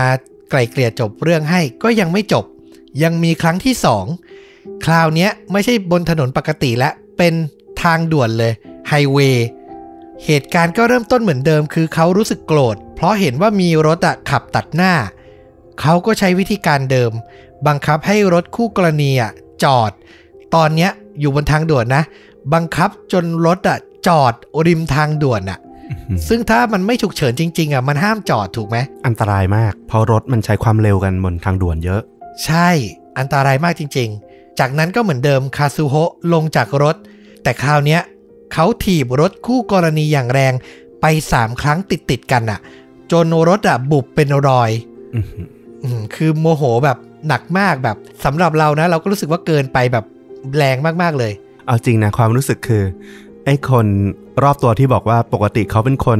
ธรรมดาธรรมดาไม่มีอารมณ์อารมณ์ร้อนอะไรเงี้ยมันดูแบบเป็นไปได้ด้วยเหรอคนที่แบบขึ้นหลังพวงมาลัยแล้วจะเป็นขนาดเนี้ยนะอาการหนักขนาดเนี้ยใช่ไหมเราก็แอบคิดเหมือนกันว่าโอ้โห อุปนิสัยส่วนตัวก็ต้องไม่ใช่ย่อยแหละ ถ้าทำตัวได้ขนาดนี้นะครับ ซึ่งไอเหตุการณ์ครั้งที่สองเนี้ยก็จบลงด้วยการที่ตำรวจอะสั่งให้เขาอะชดใช้ค่าเสียหายให้คู่กรณีด้วยอืมแต่ก็ไกลเกลี่ยกันจบไป ไม่ได้มีอันตรายถึงร่างกายหรือชีวิตนะครับ จากนั้นก็มาถึงวันที่ 5 มิถุนายน ปี 2017 วันที่เหตุการณ์สำคัญในเรื่องเนี่ยเกิดขึ้น มันเป็นช่วงเวลาที่ครอบครัวฮากิยาม่ากำลังเดินทางกลับบ้าน หลังจากพากันไปเที่ยวโตเกียวดิสนีย์แลนด์เสร็จ คือแบบเต็มไปด้วยความสุขอะนะ พวกเขาอะตัดสินใจแวะจอดรถบนจุดพักรถบนทางด่วน ที่เรียกกันว่านาคาอิ Park Area อยู่ในจังหวัดคานากาวะนะครับ คือถ้านึกภาพง่ายๆ เราว่าก็เหมือนจุดพักรถมอเตอร์เวย์แบบเดินทางไปชลบุรีพัทยาอะไรประมาณเนี้ยอืมอืมก็จะมีแบบไหล่ทางให้เราเลี้ยวเข้า แล้วก็แบบเลี้ยวออกกลับมาประมาณนั้นนะครับ ซึ่งช่วงเวลาที่ครอบครัวฮากิยามะเข้าจุดพักรถเนี่ย มันเป็นเวลาเดียวกันกับที่คาซูโฮอิชิบาชิ ก็จอดรถพักอยู่ในบริเวณเดียวกันครับ ตอนนั้นน่ะคาซูโฮะพาแฟนสาวไปเดทที่เมืองโยโกฮาม่าและกำลังเดินทางกลับบ้าน สิ่งที่ทำให้เรื่องนี้มันเกิดขึ้นก็คือคาซูโฮะไม่จอดรถในบริเวณที่จอดที่เขาจัดไว้ตามปกติ แต่เลือกที่จะจอดริมทางด่วน บริเวณทางออกจากจุดพักรถอะนึกออกป่ะ อืมอ่านึกออกเลย คือเลี้ยวเข้าไปอะ มันมีช่องรถให้จอด ไม่จอด ไปจอดริมทางด่วน อยู่บริเวณที่แบบรถเขาจะแบบออกมาจากไหลทางที่พักอะ จะกลับเข้าทางหลักอะอืมจอดตรงนั้น แล้วคาซูโฮะก็ยืนสูบบุหรี่ อยู่ข้างรถ Honda Stream สีขาวของตัวเองอะ อย่างสบายอารมณ์ ช่วงเวลานั้นเองที่ครอบครัวฮากิยาม่า นั่งมาในรถตู้โตโยต้าแวกอนสีขาวอืมภรรยาอย่างยูกะอะเป็นคนขับนะ ส่วนโยชิฮิสะผู้เป็นสามีอะนั่งอยู่ด้านหลังในตอนผู้โดยสารนะนะกับลูกๆ ก็ต้องบอกว่ายูกะก็ต้องใช้ความพยายามในการกลับเข้าสู่ถนนหลักอะก็คือลำบากนึกออกไหมเพราะว่ามันโดนปิดทางอยู่อะอืมหลังพยายามขับแทรกเลนออกมาเพื่อกลับเข้าสู่ถนนอย่างยากลำบากนะ ผู้เป็นสามีอย่างโยชิฮิสะก็คงอารมณ์เสียนิดนึงแหละ เขาก็เลยเปิดกระจก แล้วบอกกับคาซูโฮะที่ยืนสูบบุหรี่อยู่ว่า ตรงเนี้ยมันเป็นที่ห้ามจอดนะ คุณน่ะกำลังจอดขวางรถคนอื่น รีบย้ายรถของคุณซะ อืม นี่คือสิ่งที่โยชิฮิสะบอกนะ พูดจบรถตู้โตโยต้าแวกอนของครอบครัวฮากิยาม่าเนี่ยก็ขับออกไป โดยไม่รู้เลยว่า นั่นคือจุดเริ่มต้นของโศกนาฏกรรมร้ายที่ไม่มีใครคาดคิดครับอืมอย่างที่เล่าไปเลย แน่นอนเหตุการณ์เนี้ยทำให้คาซูโฮะเต็มไปด้วยอารมณ์โมโหถึงขีดสุด เขาทิ้งบุหรี่ แล้วรีบเปิดประตูก้าวเข้าไปในรถ แล้วขับตามรถตู้ของครอบครัวฮากิยาม่าไปอย่างรวดเร็วอืมอย่าลืมนะว่านี่คือบนทางด่วนนะ ขับเฉยๆอะก็ต้องระวังมากๆอยู่แล้ว มันอันตรายทุกวินาทีอยู่แล้วนะ เพราะทุกคนใช้ความเร็วมากๆนะครับ แต่ด้วยความฟิลขาดของคาซูโฮะอะเขาก็ตัดสินใจ ไม่ได้ตัดสินใจด้วย เราว่าแทบไม่ได้ใช้สติเลย ขับรถปาดหน้ารถตู้ของครอบครัวฮากิยาม่าก่อนจะบีบแตรเสียงดังสนั่นเลยนะอืมแล้วก็พยายามเบรกเพื่อหวังให้ครอบครัวฮากิยาม่าเนี่ยหยุดรถ ฝั่งของยูกะกับโยชิฮิสะ เมื่อเห็นว่าเจ้าของรถที่มาปาดหน้า ก็คือชายหนุ่มที่เจอที่จุดพักรถเมื่อกี้ทั้งครอบครัวก็ตกอยู่ในความหวาดกลัวนะ คือนึกภาพนะ พ่อแม่มีลูกอายุ 15 กับ 11 ขับรถตู้มาไม่ได้ใช้ความเร็วอะไรอะ่ะอืมเจอคนนิสัยอย่างเงี้ยมาแบบหาเรื่องอะ่ะ โอ้โห ความหวาดกลัวมันก็ขึ้นมาเลยนะ เราจะเป็นอันตรายไหม ลูกเราจะอันตรายไหมนะครับ ภรรยาอย่างยูกะอะ ซึ่งขับอยู่เนี่ยก็พยายามจะเปลี่ยนเลน ตีรถออกขวาสุดเพื่อขับแซงหนีสำหรับใครที่ไม่รู้ก็คือญี่ปุ่นเนี่ย ขับรถเหมือนประเทศเราเลยนะ พวงมาลัยอยู่ขวามือ ขับรถชิดซ้ายนะ ถ้าขับช้าจะแซงก็ออกขวาเนาะอืมแต่ทุกครั้งที่ยูกะพยายามเปลี่ยนเลนออกขวาสุดเพื่อแซงหนีอะคาซูโฮะก็จะเหยียบมิดไมล์ตามนิสัยเขาเลย แล้วก็แซงกลับทุกครั้งอืมนอกจากเนี้ย ยังเปิดกระจกตะโกนด่าทอ และสั่งให้ครอบครัวฮากิยาม่าหยุดรถ เหตุการณ์กระทบกระทั่งกันระหว่างรถสองคันน่ะดำเนินไปเป็นระยะทางกว่า 1.5 กิโลเมตรฟลุก โลครึ่งอะอืมไล่บี้กันไปอย่างเงี้ย จนในที่สุดอะครอบครัวฮากิยามะก็รู้สึกว่าแบบมันอันตรายมากและ มันไม่จบแน่ๆ ก็เลยตัดสินใจหยุดรถครับ โดยที่มีรถของคาซูโฮะ จอดขวางอยู่ด้านหน้า กลางทางด่วนแบบนั้นเลย โอ้โห คือคาซูโฮะก็คืออยู่ข้างหน้าอยู่แล้ว แล้วก็แบบพยายามจะเบรกให้หยุดเบรกให้หยุดจนสุดท้ายอะ ครอบครัวฮากิยามะก็ตัดสินใจหยุด กลางทางด่วนเลยนะ อันตรายมากๆนะครับ เหตุการณ์ต่อจากนั้นน่ะ ก็เป็นไปอย่างที่คาซูโฮะเคยเป็นมาเลย คือเขาอะลงจากรถตัวเอง แล้วเดินมาที่รถตู้ และตะโกนชี้หน้าให้โยชิฮิสะอะลงมาต่อยกับเขาอืม ซึ่งในตอนนั้นต้องบอกว่าโยชิฮิสะผู้เป็นพ่ออะไม่ได้อารมณ์ร้อนตามเลยนะ เขาว่าเป็นห่วงทั้งลูกทั้งภรรยา และพยายามจะทำให้เหตุการณ์น่ะสงบลง เขาเปิดกระจกกล่าวขอโทษคาซูโฮะและขอให้ทุกอย่างอะจบลงตรงนี้ คือตัวเองไม่ได้ผิดอะไรเลยนะ แค่กล่าวตักเตือนกันนะครับอืมแต่ขอโทษและอยากให้เรื่องจบ ซึ่งมันไม่ได้ผลครับ ในที่สุดคาซูโฮะอะ ก็ตัดสินใจเปิดประตูสไลด์ด้านข้างรถตู้อะ คือเปิดเลยนะ แล้วใช้มือกระชากคอเสื้อโยชิฮิสะพยายามดึงให้ลงจากรถมา โดยที่ในตอนนั้นน่ะ แฟนสาวของคาซูโฮะอะก็ลงจากรถมาแล้วนะ แล้วก็พยายามมาห้าม และบอกให้คาซูโฮะได้สติ คือเธอมองเข้าไปในรถ และเห็นแล้วว่ามีเด็กสาวสองคนน่ะนั่งหวาดกลัวอยู่ ก็คือคงใช้คำพูดประมาณว่าแบบ พอแค่นี้เถอะ มีเด็กอยู่ด้วยนะ มีเด็กอยู่ในรถประมาณเนี้ยอืมแต่คาซูโฮะก็ไม่มีท่าทีที่จะหยุดคือพยายามกระชากคอเสื้อ ให้โยชิฮิสะลงมาอยู่อย่างนั้น ถึงตรงนั้นน่ะยูกะผู้เป็นภรรยาและคนขับอะ ก็ตัดสินใจเปิดประตูฝั่งคนขับของตัวเองนะ ก็ลงมาจากรถเช่นกันน่ะ แล้วก็อ้อมไปด้านหน้ารถ คือตอนเนี้ยเธอยืนอยู่หน้ารถตู้ตัวเอง ส่วนคาซูโฮะกับแฟนอะ ก็ยืนอยู่ข้างรถตู้เลย ประตูเปิดอยู่ ตัวโยชิฮิสะก็กึ่งๆจะออกไม่ออกจากรถกำลังยื้อยุดกันอยู่ ส่วนลูกสาวทั้งสองอะก็อยู่ในรถ อ่า ทุกคนน่าจะนึกออกนะครับว่าตำแหน่งของแต่ละคนเป็นอย่างไรอืมแล้วอย่างที่บอกคือ รถทั้งสองคันน่ะ มันจอดอยู่บนทางด่วน แต่ไม่ใช่ทางด่วนธรรมดาฟลุก แต่เป็นเลนขวาสุดของทางด่วนอีกด้วย อันตรายมากเลยนะอือหือ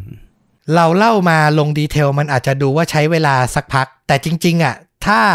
ดูเหตุการณ์จริง ๆ อะ มันไม่นานเลยนะ จอดปุ๊บ วิ่งลงมาเปิดประตูกระชากคอเสื้อคือมันแป๊บเดียวมากๆ และในระหว่างที่ทุกคนอยู่ในตำแหน่งตามที่เราบอกไปนั่นเอง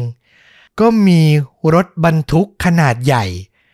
วิ่งโดยใช้ความเร็วสูง มาทางเลนขวาสุดนะอื้อหือและพุ่งเข้าชนรถ ตู้ของครอบครัวโยชิฮิสะ อย่างรุนแรงครับ แรงแค่ไหน แรงขนาดทำให้รถตู้ กระเด็นไปชนรถของคาซุโฮะที่จอดอยู่ด้านหน้าอีกต่อหนึ่งอะความแรงขนาดเนี้ยทำให้ร่างของผู้เป็นสามีอย่างโยชิฮิสะอะที่กำลังยื้อยุดกันอยู่อะนะ พุ่งกระเด็นออกมาจากรถอื้อหือส่วนผู้เป็นภรรยาอย่างยูกะ อย่างที่บอกคือเธออยู่ ระหว่างหน้ารถตู้ กับด้านหลังของรถคาซุโฮะเนอะเธอก็ถูกรถตู้อะอัดปะทะเข้าไปเต็มๆครับ ยูกะและโยชิฮิสะเสียชีวิตในที่เกิดเหตุแทบจะทันที ส่วนคาซุโฮะกับแฟนสาวอะก็ได้รับบาดเจ็บค่อนข้างหนักนะ ต้องนำตัวส่งโรงพยาบาลทันทีเช่นกัน อืม ส่วนลูกสาวของครอบครัวฮากิยาม่าวัย 15 และ 11 ปีที่อยู่ในรถเนี่ย ยังโชคดีที่ได้รับบาดเจ็บเพียงเล็กน้อยเท่านั้น แต่พวกเขาก็ต้องสูญเสียคุณพ่อและคุณแม่ไปพร้อมกันตลอดการครับ เนี่ย คือที่เราชวนตั้งคำถามว่าเนี่ยมันคือการฆาตกรรมไหมอะหลาย ๆ คนเชื่อว่าตอนนี้น่าจะวิเคราะห์ในใจแล้วล่ะ ลองฟังไปแล้วก็วิเคราะห์ไปพร้อมกันเรื่อย ๆ นะครับ หลังอุบัติเหตุเกิดขึ้นตำรวจก็เข้ามาสืบสวนเนาะมาสอบปากคำผู้ที่อยู่ในเหตุการณ์ คาซูโฮะกลับให้การไปคนละทางกับเรื่องจริงเลยครับ เขาบอกตำรวจว่ารถตู้ของครอบครัวฮากิยาม่าขับมาชนท้ายรถของเขาทำให้เขาอะต้องหยุดรถกลางคันกลางทางด่วนอะคือให้การในชั้นต้นไปอย่างนั้นอะอื้อหือแน่นอนว่าพอตำรวจอะ ไปพูดคุยสอบปากคำกับลูกสาวทั้งสอง เรื่องก็พลิกกลับเป็นอีกแบบหนึง่งแต่เรื่องราวทั้งหมดอะมันมีข้อเท็จจริงที่ว่ารถของคาซูโฮะอะระหว่างที่เกิดเหตุอะมันจอดอยู่ไง นี่คือข้อเท็จจริงทำให้ในเบื้องต้นเนี้ยตำรวจไม่สามารถตั้งข้อหาอะไรเขาได้ และสุดท้ายก็ต้องปล่อยตัวเขาไปครับอื้อหือเบื้องต้นนะตำรวจตั้งข้อหาขับรถโดยประมาท เป็นเหตุให้มีผู้เสียชีวิตกับคนขับรถบรรทุก แต่การสืบสวนเหตุการณ์อะมันก็ไม่ได้หยุดอยู่แค่นั้น ต่อมาตำรวจทำการสอบปากคำพยาน ก็คือผู้ที่ขับรถผ่านไปมาบนทางด่วนในเวลานั้นนะนะตำรวจญี่ปุ่นน่ะ ตามไปพูดคุยสอบสวนมากถึง 260 คน โอ้โห ทุ่มเทมาก ใช่เค้นหนักจะหาข้อเท็จจริงให้ได้มาก ๆ รวมถึงการขอดูกล้องหน้ารถทุกคัน อย่างละเอียดนะ คือไปสอบถามไม่พอดูกล้องหน้ารถ แล้วประติดประต่อเรื่องราวทั้งหมด ซึ่งการสอบสวนน่ะใช้เวลาถึง 4 เดือนเต็มๆ จนสรุปความจริงได้ว่า ผู้เริ่มต้นเหตุการณ์ทั้งหมดก็คือ คาซูโฮะอิชิบาชินั่นเองครับ สุดท้ายนะตำรวจก็ยกเลิกข้อหาที่แจ้งกับทางคนขับรถบรรทุกอืมอย่างไรก็ตาม ทางคนขับเขาก็ออกมา ขอโทษและยืนยันว่าเขาอะไม่ทันเห็นจริงๆ ว่ามีรถจอดอยู่ เขายอมรับว่าแม้มันจะเป็นเส้นทางที่เขาคุ้นเคยและใช้ประจำแต่ในเวลานั้นน่ะ เขาอาจจะมีความตั้งใจในการโฟกัสบนท้องถนนไม่มากพออืมและเสียใจมากๆ ที่การกระทำของเขาทำให้มีสมาชิกในครอบครัวหนึ่ง ต้องเสียชีวิตไปนะครับ แต่ก็แบบต้องเห็นใจเขาในส่วนหนึ่งนะ อาจจะไม่ทันมองก็จริงแต่รถมันจอดอยู่เลนขวาสุด ซึ่งเป็นเลนที่ใช้แซงอะ่ะอืมแล้วรถบรรทุกก็อาจจะแบบตีรถเปลี่ยนเลนขวาขึ้นมาเพื่อแบบจะแซงอะ่ะ ในระยะนั้นพอดีแล้วก็แบบมาเจอจอดอยู่พอดีจริง ๆนะครับ คือพอไม่ได้อยู่ในเหตุการณ์อะ ตัดสินร้อยเปอร์เซ็นไม่ได้หรอกว่าใครที่ประมาทกันแน่ แต่มันไม่สมควรแน่นอนอะ ที่จะไปจอดกันอยู่ตรงนั้นถูกไหมอืม ใช่ ต่อมาตำรวจอะ ก็กลับมาตั้งข้อหาขับรถโดยประมาท จนทำให้ผู้อื่นถึงแก่ความตายกับคาซูโฮะเนาะและที่น่าตกใจคืออะไรรู้ปะอืมระหว่าง4เดือนที่ตำรวจกำลังสืบสวนเหตุการณ์อยู่นั้น คาซูโฮะก็ยังไปก่อเหตุบนท้องถนนอีกครั้งหนึ่งครับอื้อหือเขาอยู่ในรถเช่านะ คือรถตัวเองอาจจะเสียหรือซ่อมอยู่หรือใช้งานไม่ได้แล้ว อันนี้ไม่ได้มีบอกไว้ แต่เขาอะก็ไปรู้สึกว่าถูกรถอะ ขับปาดหน้าเหมือนเดิม คือโมโหอีกแล้วอะ เป็นอะไรไม่รู้กับการที่แบบรู้สึกว่าตัวเองโดนขับปาดหน้า แล้วก็เหมือนเดิมเลย ก็คือไปขับปาดคืน รวมถึงเปิดกระจกตะโกนด่าทอคู่กรณี และที่หนักกว่านั้นนะคือในครั้งเนี้ยมีการขับรถขนาบข้างนะ และเอื้อมมือคาซูโฮเนี่ยเอื้อมมือไปเปิดประตูฝั่งผู้โดยสาร ให้มันกระแทกรถคู่กรณีอะเป็นรอยอีกด้วย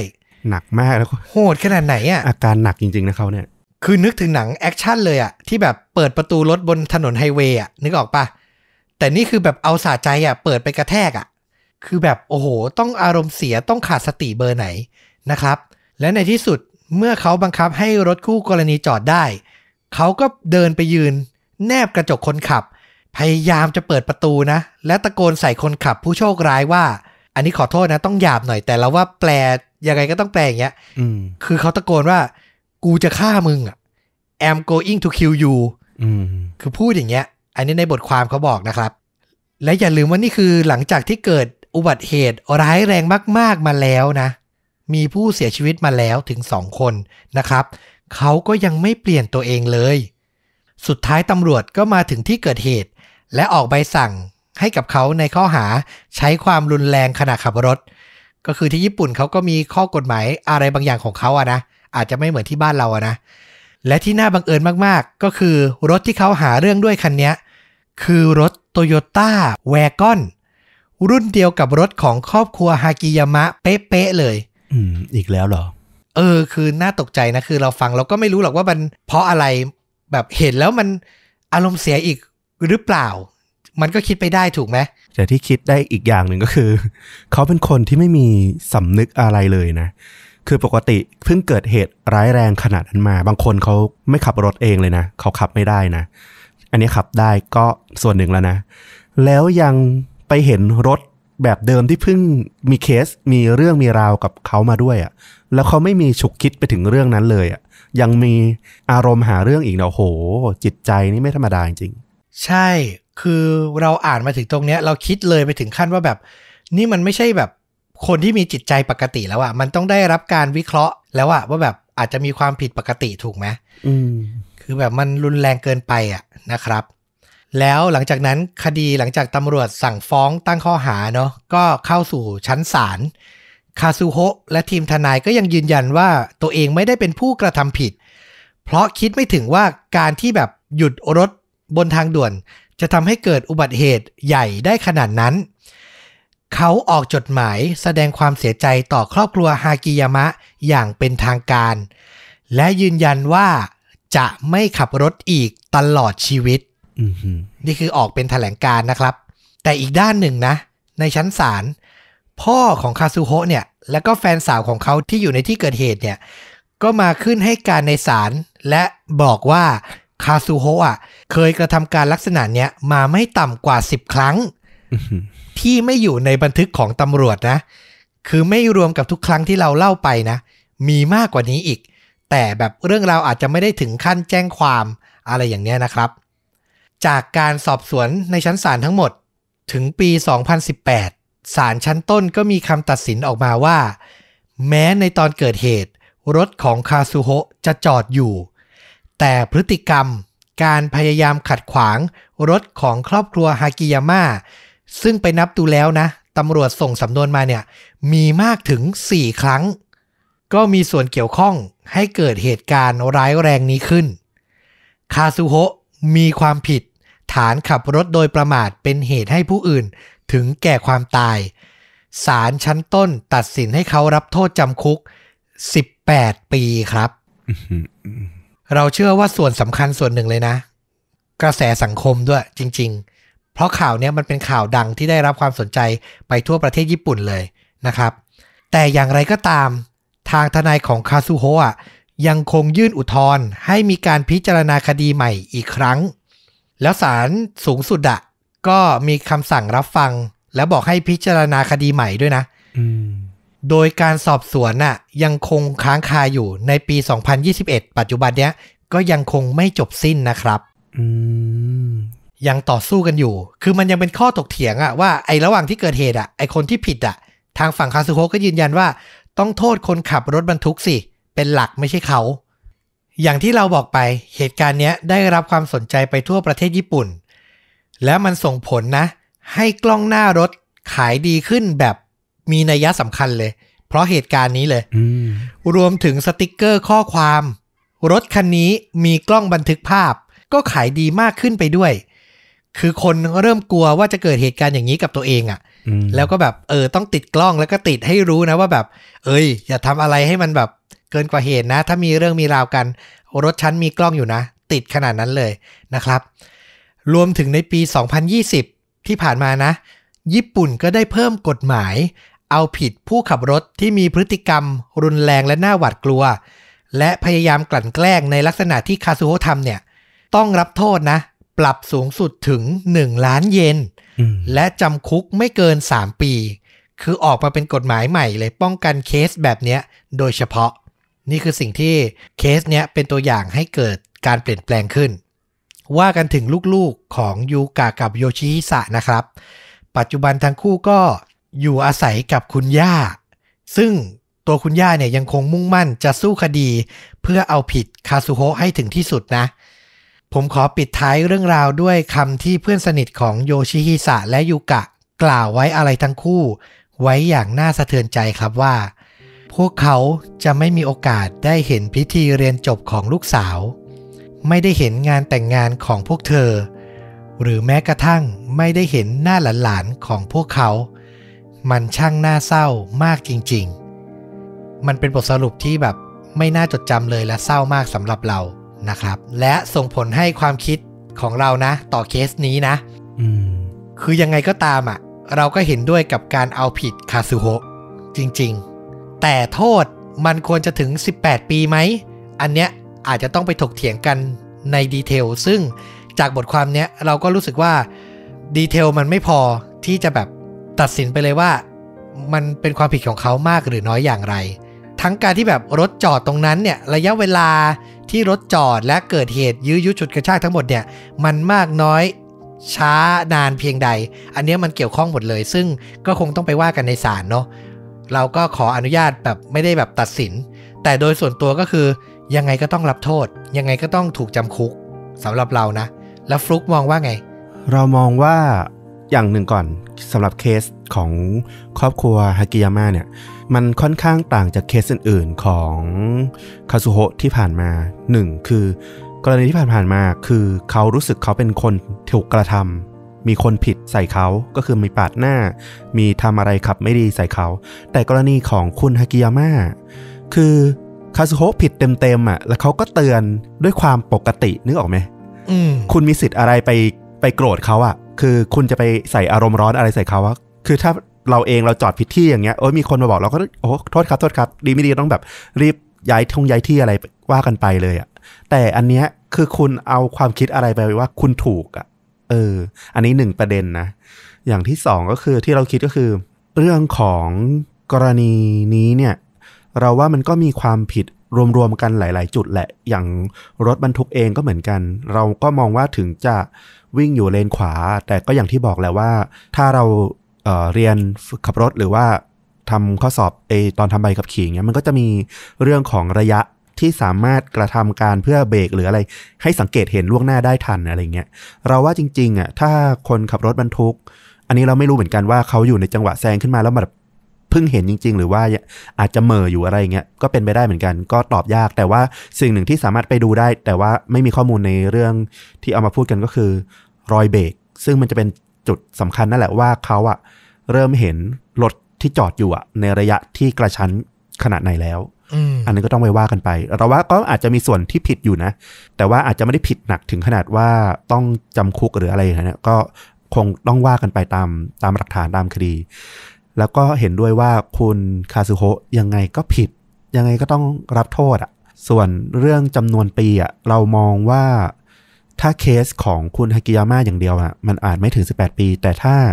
มันมีโจทย์ร่วมกับหลาย ๆ คดีรวมไปหลายกระทงอะก็อาจจะถึงได้เหมือนกัน อยู่ที่ว่าอายการนั่นแหละที่จะไปรวบรวมโจทย์ รวมคดีกระทงมา เพื่อรวมเป็นคดีเดียวกันกับคุณฮัสุโฮะเนี่ยหรือคดีต่อเนื่องกันไปเนี่ยได้ขนาดไหน ก็เป็นอีกทางหนึ่งในการสู้คดีเหมือนกัน อืม ซึ่งเราเชื่อว่ามันต้องมีการใช้อะ เคสตัวอย่างที่ผ่านๆมา มันแสดงให้เห็นพฤติกรรมของเขาที่มันแบบสามารถก่อเหตุอันตรายร้ายแรงได้มาก ๆ เลย แล้วก็อีกอย่างที่น่าจะเป็นจุดที่สำคัญที่ทำให้ศาลเลือกตัดสินรุนรุนแรงก็คือสำนึกนั่นแหละ อย่างที่บอกว่าอยู่ในระหว่างที่มันเกิดคดีอยู่ยังไม่จบเลยเขายังไปไปก่อเรื่องอะ่ะ คือมันไม่มีสำนึกอะ่ะ มันก็อาจจะทำให้ศาลเลือกตัดสินที่แบบ มันรุนแรงไม่มีการลดหย่อนอะไรเงี้ยเอาเต็มที่เลยก็เป็นไปได้เหมือนกัน อืม ต้องบอกว่าเหตุการณ์เนี้ยคือเล่าเรื่องราวฆาตกรรมมาเยอะนะ แต่พอฟังเหตุการณ์เนี้ย รู้สึกเลยว่าเรากับฟุกเนี่ยค่อนข้างมีอารมณ์โมโห พอสมควร คือจุดที่ทำให้โมโหคือเรื่องสำนึกนี่แหละเนอะคือแบบมันไม่มีแล้วมันทำให้ครอบครัวครอบครัวหนึ่งต้องสูญสลายไปเลยอะ่ะเออ เศร้ามากจริง ๆ แล้วคิดว่าถ้ามันแบบเกิดกับครอบครัวตัวเองเนี่ยมันจะหนักหนาขนาดไหนอะ่ะแล้วมันจะเข้าใจมากๆเลยนะครับ ก็รอติดตามกันต่อไปว่าจะจบลงอย่างไรสำหรับภาพยนตร์นะ ที่อยากจะแนะนำคือไม่ต้องคิดเยอะเลยอะ่ะ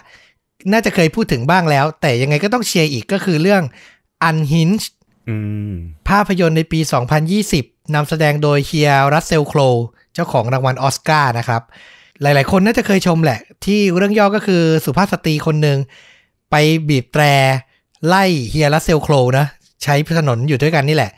แล้วสุดท้ายอะก็ไม่รู้ตัวไงว่าเขาอะเป็นชายโรคจิตที่แบบว่า พอเจอบีบแต่ไล่อะแล้วไม่พอใจ สุดท้ายเรื่องราวมาเลยเถิดบานปลาย ไปจนถึงขั้นจะเอาชีวิตกันอะอืมติดตามไปจนถึงที่บ้านถึงไหนถึงกันคือแบบกลายเป็นหนัง thriller ที่แบบเขย่าวขวัญ มาก ๆ จากจุดเริ่มต้นแค่บีบแตรเท่านั้นเองอืมนะครับ อันเนี้ยคือเราว่าตรงเลย คือการเจอคนที่มันไม่ปกติขาดสติบนท้องถนนน่ะ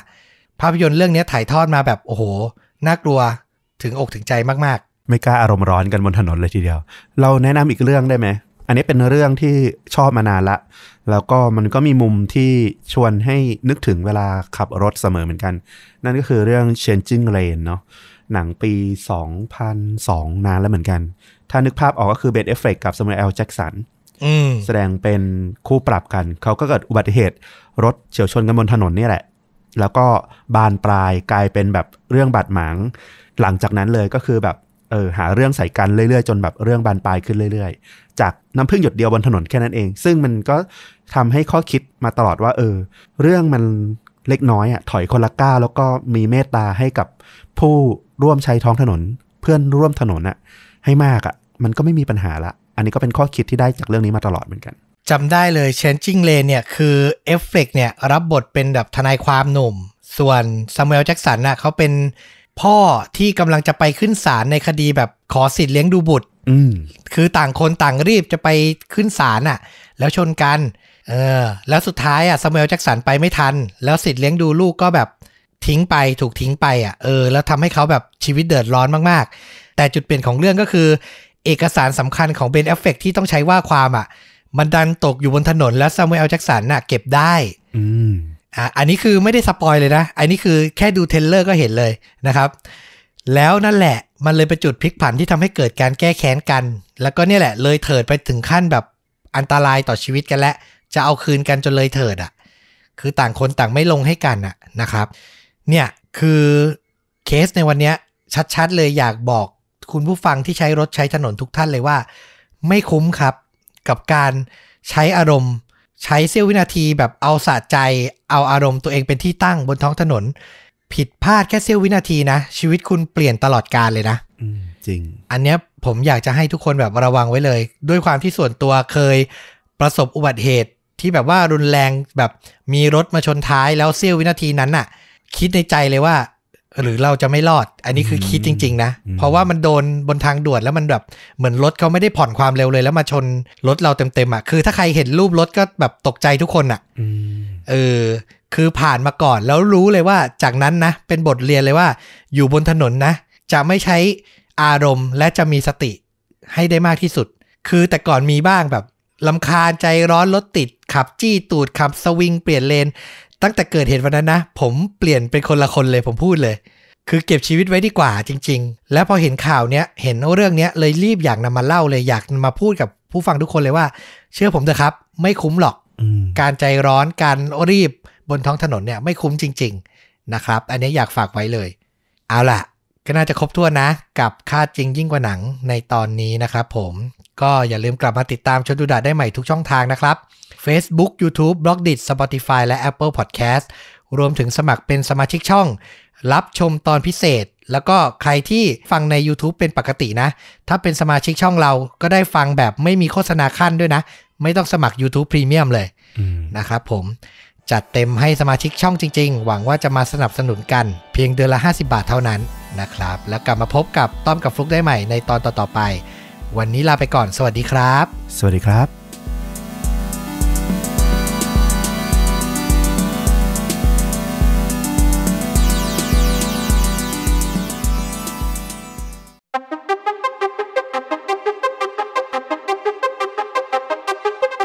สวัสดีครับ สวัสดีครับ เรื่องจริงยิ่งกว่าหนังพอดแคสต์ครับผม จากช่องชวนดูดะกลับมาพบกับคุณผู้ฟังทุกท่านอีกครั้งนะครับ อยู่กับผมต้อมครับ แล้วก็ฟลุกครับ เหมือนเดิมสองคนขาดใครไปไม่ได้นะครับผมแต่ละวันก็จะเป็นแต่ละคนที่หาเรื่องมาเล่านะ อีกคนก็ทำหน้าที่เหมือนซักถาม ข้อสงสัยแล้วก็ฟังไปพร้อม ๆ กับคุณผู้ฟังนะครับทำหน้าที่แทนคุณผู้ฟังในการช่วยถามให้เคลียร์ขึ้น อ่าอืมนะครับผมวันนี้ก็เป็นคิวของต้อมนะครับ ที่จะมาเล่าเรื่องราวจริงสุดเข้มข้น จนถูกนำไปสร้างเป็นภาพยนตร์นะครับ วันนี้เป็นเรื่องราวที่เคยเล่ามาแล้วครั้งหนึ่ง หึหมายถึงธีมมันอะอ๋อ นึกว่าเป็นเรื่องเดิมที่มีมุมมองใหม่ ไม่ไม่ใช่ไม่ไม่มันคือธีมแหกคุก อ๋อ คราวที่แล้วนี่เป็นนักโทษอเมริกานะเออที่แหกคุกไปหาคนรัก ที่มาของภาพยนตร์เรื่อง I Love You Philip Morris อันนั้นจะออกแนวโรแมนติกนิดนึง แล้วก็มีทริคในการแหกคุกที่แบบว่าค่อนข้างน่าสนใจ ใช่ใช่วันนี้ก็เหมือนกัน เป็นชายหนุ่มในตำนานประเทศญี่ปุ่น โอ้ไปทางญี่ปุ่น ที่ทำการแหกคุกจนได้รับฉายาว่า The Man That No Prison Could Hold โอ้โห ชายหนุ่มที่ไม่มีคุกไหนสามารถกักขังเขาได้ โอ้โห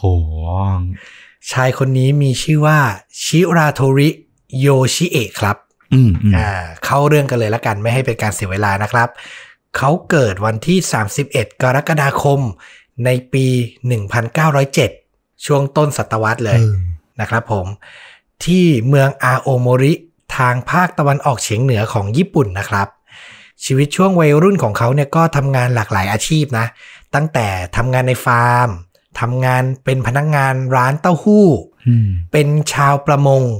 ออกจับปูกลางทะเลก็เคยอืมแต่หน้าแปลกที่เขาก็แบบเหมือนไม่ได้ประสบความสำเร็จในอาชีพเท่าไหร่ เรียกว่าไม่ได้จริงจังกับอาชีพไหนมากกว่า เอออมน่าจะเป็นคนค่อนข้างแบบว่าไม่ได้จริงจัง แล้วก็มีความอันธพาลนิดรักอิสระหรือเปแสล่าวงหาตัวตนอยู่อย่างนี้เปล่าๆเอออาจจะประมาณนั้นด้วยนะครับ แต่เท่าที่อ่านมาก็คือจะมีความนักเลงแล้วก็ไม่เอาการเอางานนิดนึงอืมจนสุดท้ายอะ ชีวิตเขาก็เบนเข็มไปสู่อาชีพแบบเส้นทางมิจฉาชีพ ทั้งการเล่นพนัน แล้วก็การลักเล็กขโมยน้อยอืมวันหนึ่งครับ ในปี 1936อืม เขาก็พยายามปล้นคนคนหนึ่ง แล้วก็เกิดการต่อสู้กันขึ้น จนชายหนุ่มที่ถูกปล้นนั้นน่ะ เสียชีวิต พลั้งมือฆ่า ประมาณนั้นอ๋อตรงเนี้ยมันมีฐานข้อมูลหลายแหล่ง เล่าแตกต่างกันไป บางเพจที่เราไปอ่านก็บอกว่า เขาทำผิดจริงแล้วก็ต้องติดคุกอืมแต่บางที่ก็เล่าว่าตัวชิราโทริเนี่ยปฏิเสธว่าเขาไม่ได้ทำอืมเป็นตำรวจที่พยายามปลักปลำ แล้วก็เลือกเขาเป็นคนผิด เพื่อคดีเนี่ยจะได้ปิดได้เร็วอืมๆคือมองว่าเขาอาจจะเป็นอันธพาลอยู่แล้ว แล้วก็โดนใส่ร้ายอะไรประมาณเนี้ยหาคนมารับจะได้จบคดีไป คือข้อสันนิษฐานมันขึ้นอยู่กับว่าใครเป็นคนพูด อีกอย่างมันค่อนข้างจะนานมากแล้วอะเนาะเกือบร้อยปีแล้วอะ่ะเออมันก็ค่อนข้างจะยืนยันได้ยาก จริง ๆ ก็คือ พอเล่าๆไปมันจะมีหลาย ๆ เรื่องที่อาจจะฟังดู ภาพยนตร์ภาพยนตร์อืมเหมือนซีนหนังมาก ๆ เลยนะ ในเรื่องเนี้ย ก็อยากให้ฟังไปในทางบันเทิงมากกว่า เป็นเรื่องเล่า ใช่ เพราะมันยืนยันไม่ได้ร้อยเปอร์เซนว่ามันเป็นอย่างนั้นแบบเป๊ะๆจริง ๆ นะครับ มันมีแหล่งข้อมูลที่เล่าแตกต่างกันในรายละเอียดอะหลากหลายที่อืมแต่ฟังเอาที่ผมรวบรวมมาเนี่ยคือเลือกจากแหล่งที่เล่าแล้วสนุกสุดอะเอางี้ดีกว่าโอเคนะครับ ฟังให้มันสนุกกันไปนะครับ ผม ก็ไม่ว่าจะเชื่อหรือไม่เชื่อว่าเขาทำผิดหรือไม่ก็ตามอะ สุดท้ายเขาก็ถูกส่งตัวไปที่เรือนจำอาโอโมริในที่สุดนะครับ ด้วยข้อหาฆาตกรรมและชิงทรัพย์ ต้องบอกว่าในปี 1936อะมันเป็นยุคก่อนสงครามโลกอืมสภาพในเรือนจำของญี่ปุ่นน่ะ ยังค่อนข้างย่ำแย่ มันคือยังไม่ได้ผ่านสงครามโลกแล้วมีการปฏิรูปประเทศอะอืมอืมทุกอย่างมันก็ยังดูไม่ค่อยดีนะครับ ผู้คุมในเรือนจำเนี่ยก็ทำการทรมานชิราโทริบ่อยๆ ด้วยการทั้งเตะและตี แล้วก็ใช้เขาทำงานแรงงานอะหนักเกินควรในหลายครั้ง เมื่อบวกรวมกับความรู้สึกส่วนตัวที่ว่ายังไงอะเขาก็ต้องได้รับโทษประหารจากข้อหาที่ได้รับอะอืมฆ่าคนตายเนาะอืม มันจึงทำให้เป็นจุดเริ่มต้นที่เขาคิดจะแหกคุกอืมในที่สุด ชิราโทริใช้เวลาสังเกตการณ์อะนานถึง 6 เดือนเต็มอืม เพื่อดูจนรู้กิจวัตรว่าผู้คุมอะต้องใช้เวลาทำอะไรยังไงเท่าไหร่บ้างอืมเขาพบว่าผู้คุมอะต้องใช้เวลา 15 นาที ในการตรวจตาคุกทั้งหมด ก่อนจะวนกลับมาที่ห้องขังเขาอีกครั้งอ่าอ่าเห็นรูปแล้ว เห็นรูปนะครับ สิ่งต่อมาที่เขาเตรียมก็คือขดลวดโลหะที่ได้จากขันตักน้ำในห้องน้ำโอ้อันเนี้ยคือเตรียมไว้แล้วอ่านนะครับ เนี่ย รู้ลูปได้ขดลวดโลหะ เขาก็ปฏิบัติการเลยครับ เช้าวันหนึ่ง เวลาประมาณตีห้าครึ่ง หลังจากผู้คุมเนี่ยเดินผ่านห้องขังเข้าไป ชิราโทริก็ใช้ลวดที่เตรียมไว้ ปลดล็อกกุญแจมือและโซ่ตรวน ก่อนทำการปลดล็อกห้องขังอย่างรวดเร็วอืมด้วยลวดอันเดียวกันเนี่ยนะ แล้วเดินไปปลดล็อกประตูคุกที่เหลือเป็นชั้นๆน่ะ รวมทั้งหมดนะ เขาปลดล็อกไป 6 ประตูโอ้ภายในเวลาเพียง 15 นาที และหนีสู่อิสรภาพได้ในที่สุด เวลาตีห้าสี่สิบห้าผู้คุมผ่านห้องขังเขาอีกรอบ มองเข้าไปและเห็นว่าเขาอะ คลุมโปงนอนหลับอยู่อืมผ่านไปอีก 15 นาที6โมงเช้า ผู้คุมเดินกลับมา มองเข้าไปและสังเกตเห็น เส้นฟางบางๆ พาดอยู่ใกล้เตียงของชิราโทริอืม ด้วยความสงสัยผู้คุมจึงตัดสินใจเดินเข้าไปในห้องขัง เพื่อดูเขาใกล้ๆ และเมื่อเปิดผ้าห่มออกก็พบว่า มีหมอนวางซ้อนกันอยู่ พร้อมกองฟางอ่าหลอกให้เหมือนคนนอนคุมโปงหลับอยู่อืม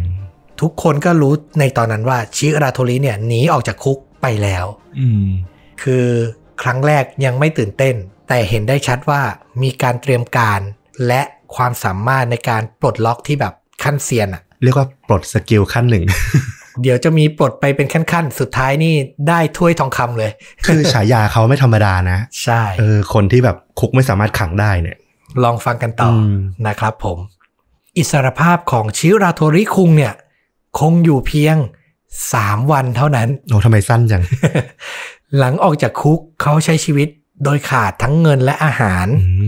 มมันทำให้เขาต้องแอบเข้าไปในโรงพยาบาล เพื่อพยายามขโมยของอืม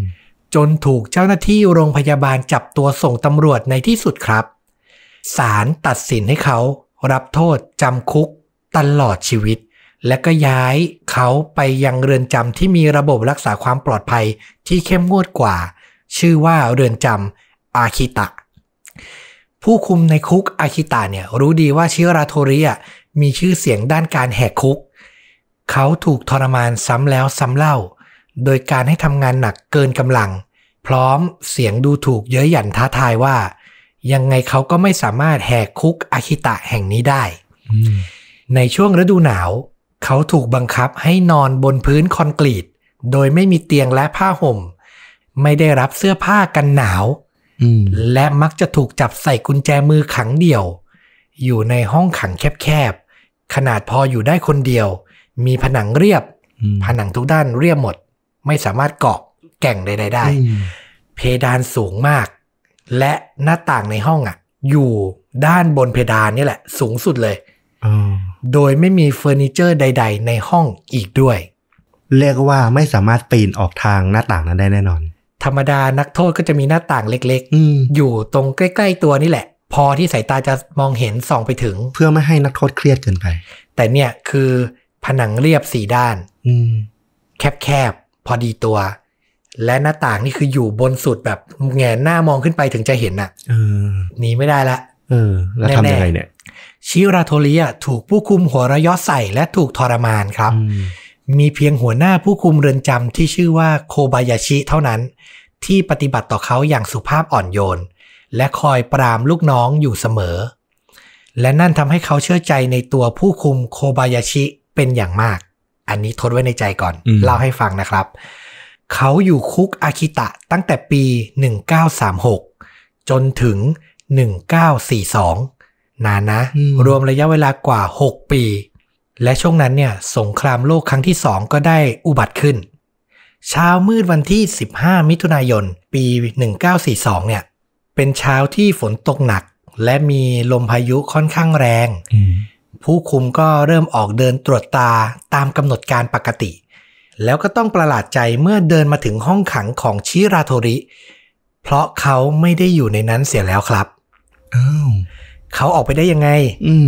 ชิราโทริเนี่ย ใช้เวลาวางแผนถึง 8 เดือนเต็ม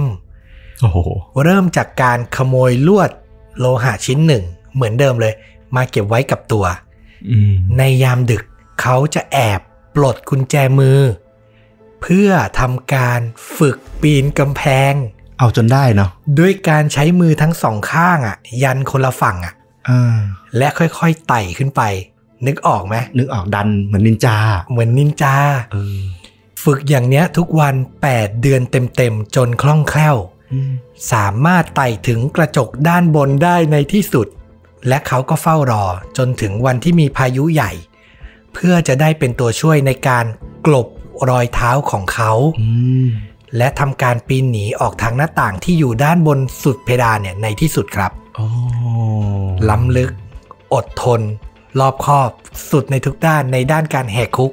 ชายหนุ่มผู้นี้ แต่ก็สงสัยอยู่นิดๆว่าทำไมเขารอมาตั้ง 6 ปีถึงเพิ่งมาวางแผนตอน 8 เดือน เออ อันนี้ไม่ได้มีในเรื่องราวเหมือนกัน เหมือนมันน่าจะมีจุดเปลี่ยนอะไรสักอย่างที่ทำให้เขาคิดว่าอยู่ไม่ได้แล้วต้องไปแล้วอย่างงี้อืมอืมเราเข้าใจว่าการถูกทรมานถูกดูถูกที่มันค่อนข้างสะสมมา มันอาจจะถึงจุดแตกหักในตอนนั้นหรือเปล่าอืมอันนี้เป็นข้อสันนิษฐานแต่ไม่ได้มีใครบอกอืมอืมนะครับผม เรื่องราวต่อมาเนี่ยก็คือ ก่อนถูกจับครั้งแรกอะ่ะ ชิราโทริเขาเคยแต่งงานและมีลูกสาวอะหนึ่งคน แต่เมื่อแหกคุกออกมาครั้งที่สองเนี่ย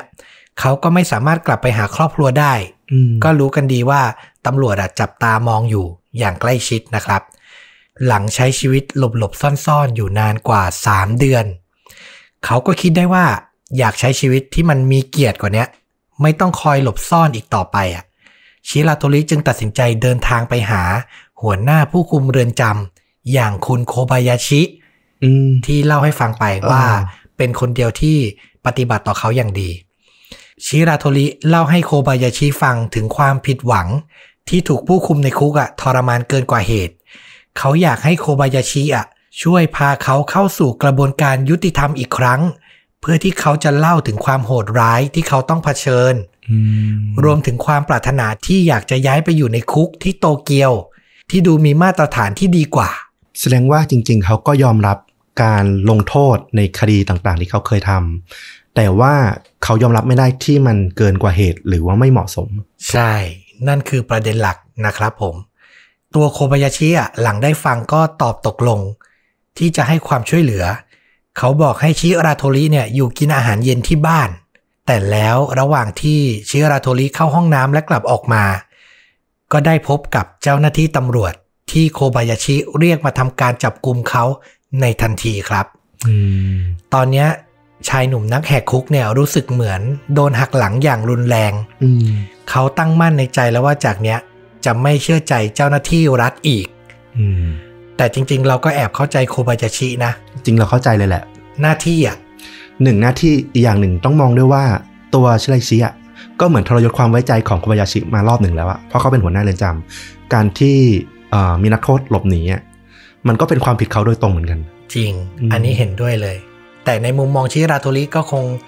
อุตส่าห์ยอมมอบตัวเองอะ่ะทำไมถึงทำกันอย่างนี้เอออ่า มันก็คิดไปได้นะครับผม ซึ่งหลังจากโดนจับครั้งเนี้ยศาลก็เพิ่มโทษให้เขานะ เมื่อกี้โดนจำคุกตลอดชีวิตใช่ป่ะเออยังจะเพิ่มอีกเหรอะ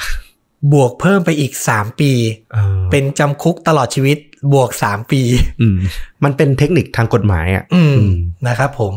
และเมื่อเขาอะร้องขอไปอยู่ในเรือนจำโตเกียว ที่น่าจะมีมาตรฐานที่ดีกว่าอย่างที่เขาบอกศาลกลับสั่งให้เขาไปอยู่ในเรือนจำอาบาชิริ ตอนเหนือของเกาะฮอกไกโดแทน โอ้อย่างสภาพแวดล้อมอย่างทรมานมากเลยนะ โหดสุดเออๆต้องบอกว่าเรือนจำอาบาชิริเนี่ย ขึ้นชื่อว่าเป็นเรือนจำที่โหดและเหน็บหนาวที่สุด มันตั้งอยู่กลางภูเขาที่มีหิมะปกคลุมแทบจะตลอดเวลาอืมและไม่มีใครสามารถหนีออกมาได้มาก่อน เป็นสถานที่ที่ขังผู้ต้องหาที่มีโทษร้ายแรง เช่น นักฆ่าอืมยากุซ่า ฆาตกรต่อเนื่อง ชิราโทริเนี่ยถูกส่งไปเรือนจำแห่งนี้ในปี 1943อ่าเหล่าผู้คุมรู้ถึงชื่อเสียงของเขาเป็นอย่างดี จึงทำการเรียกช่างตีเหล็ก มาทำกุญแจข้อมือและข้อขาที่ออกแบบมาโดยเฉพาะอืมมันมีน้ำหนักมากถึง 20 กิโลกรัม และไม่มีรูสำหรับให้ไขกุญแจเพราะรู้แล้วไงว่าทริคของเขาคือสามารถเขาสะเดอกกุญแจโดยใช้ลวดได้ ใช่ วิธีเปิดกุญแจมือ อันเนี้ยคือต้องใช้ช่างตีเหล็กสองคน ช่วยกันง้างโดยใช้เวลาถึง2ชั่วโมงเต็มหูจึงจะสามารถเปิดได้ ซึ่งการเปิดกุญแจมือของชิราโทริเนี่ยจะเกิดขึ้นเพียงเดือนละ2ครั้งเท่านั้น เพื่อให้เขาได้มีโอกาสอาบน้ำชำระล้างร่างกาย ครั้งละ2ชั่วโมง แสดงว่าเดือนหนึ่งเขาได้อาบน้ำแค่สองครั้ง ถูกต้องที่เหลือคืออยู่กับกุญแจมือแล้วก็กุญแจเท้าเออด้วย ทางด้านห้องขัง ก็ถูกออกแบบมาเป็นพิเศษ ผนังเรียบ หน้าต่างเนี่ยไม่ได้อยู่สูง อยู่ปกติทั่วไป แต่ขนาดเล็กกว่าตัวคน ตัวคนไม่สามารถลอดออกไปได้อืม นอกจากเนี้ยยังมีเหล็กดัดกั้นอยู่ชั้นหนึ่งที่หน้าต่างอะนะ สรุปสั้นๆ คือ กุญแจมือกุญแจขาหนัก 20 กิโลเออผนังเรียบหน้าต่างเล็กกว่าขนาดคนอืมและมีเหล็กดัดกั้นอยู่ ให้รอดออกไปได้ก็ติดเหล็กดัดอยู่ดี ไม่มีทางเลย เอาฟังตรงนี้นะ จบแล้วล่ะ จบแล้ว จบละไม่น่าแล้วล่ะ หนักขนาดเนี้ยไม่มีทางหนีออกมาได้ แต่ชายหนุ่มอย่างชิราโทริทำได้ครับ โดยการใช้สิ่งที่ทุกคนคาดไม่ถึงเลยอืม นั่นก็คือซุปมิโซะฮะแหกคุกด้วยซุปมิโซะนี่มันระดับตำนานเลยนะเนี่ย ยังไงยังไงสนใจเลยมากเลยเนี่ยทุกเช้าอืมเขาจะได้รับอาหารใช่ไหมเขาจะทำการแบ่งซุปมิโซะเนี่ยที่ได้รับมาเนี่ย มาเทราดไปบนกุญแจมือและกุญแจเท้าอืมรวมถึงลาดไปที่บริเวณรูน็อตของเหล็กดัดบนหน้าต่างอีกด้วยอืม ที่ทำแบบนี้ เพราะเขารู้ว่าในซุปมิโซะอะมันมีเกลืออยู่อืมเมื่อเกลือทำปฏิกิริยากับเหล็ก จนเกิดสนิมอืมและค่อยๆอ่อนตัวลงอะ มันก็จะเป็นโอกาสให้เขาอะ หนีออกไปได้อืมเขาใช้เวลาทำอย่างเงี้ยลาดซุปมิโซะทุกเช้าเนี่ยไปที่กุญแจและเหล็กดัดเนี่ย นานถึง 6 เดือนอืมกว่าทุกอย่างจะพร้อม เขาสามารถเปิดกุญแจมือและขาออกได้ในที่สุด จากนั้นทำการดึงเหล็กดัดที่โดนสนิมกิน ออกจากหน้าต่าง ปัญหานั่นน่ะสุดท้ายก็คือ หน้าต่างมันมีขนาดเล็ก กว่าตัวคนที่จะออกไปได้ ใช่ แต่ความสามารถพิเศษที่ชิราโทริมีคือ เขาสามารถถอดกระดูกบริเวณไหล่ของตัวเองออกได้ครับ อันนี้คือผู้คุมไม่เคยรู้มาก่อน ไม่เคยรู้มาก่อนอืม คิดภาพพวกโชว์กระดูกอ่อนอะเออถอดไหล่ถอด นึกออกว่าเออทำได้อะเขาถอดไหล่อะแล้วก็แทรกตัวพ้นหน้าต่างออกไป ก่อนจะปีนขึ้นหลังคาและหนีออกมาได้ในที่สุด โอ้โห สุด สุดจริงอืมๆแต่ภายนอกคุกอะอย่างที่บอกมันคือภูเขาฮอกไกโดอะเต็มไปด้วยความเหน็บหนาว ป่าดิบและสัตว์ร้าย เจ้าหน้าที่อะใช้เวลาไม่นานก็เลิกตามหาชิราโทริ เพราะต่างคิดว่าเขาอะคงไม่มีชีวิตรอด แต่เขารอดมาได้ เพราะโชคดีได้เจอถ้ำที่สามารถใช้เป็นที่หลบภัยได้อืมเขาอาศัยกินผลไม้และล่าสัตว์ เพื่อประทังชีวิต จากนั้นชิราโทริใช้ชีวิตหลบๆซ่อนๆ อยู่นานกว่า 2 ปีโอ้โหจนถึงปี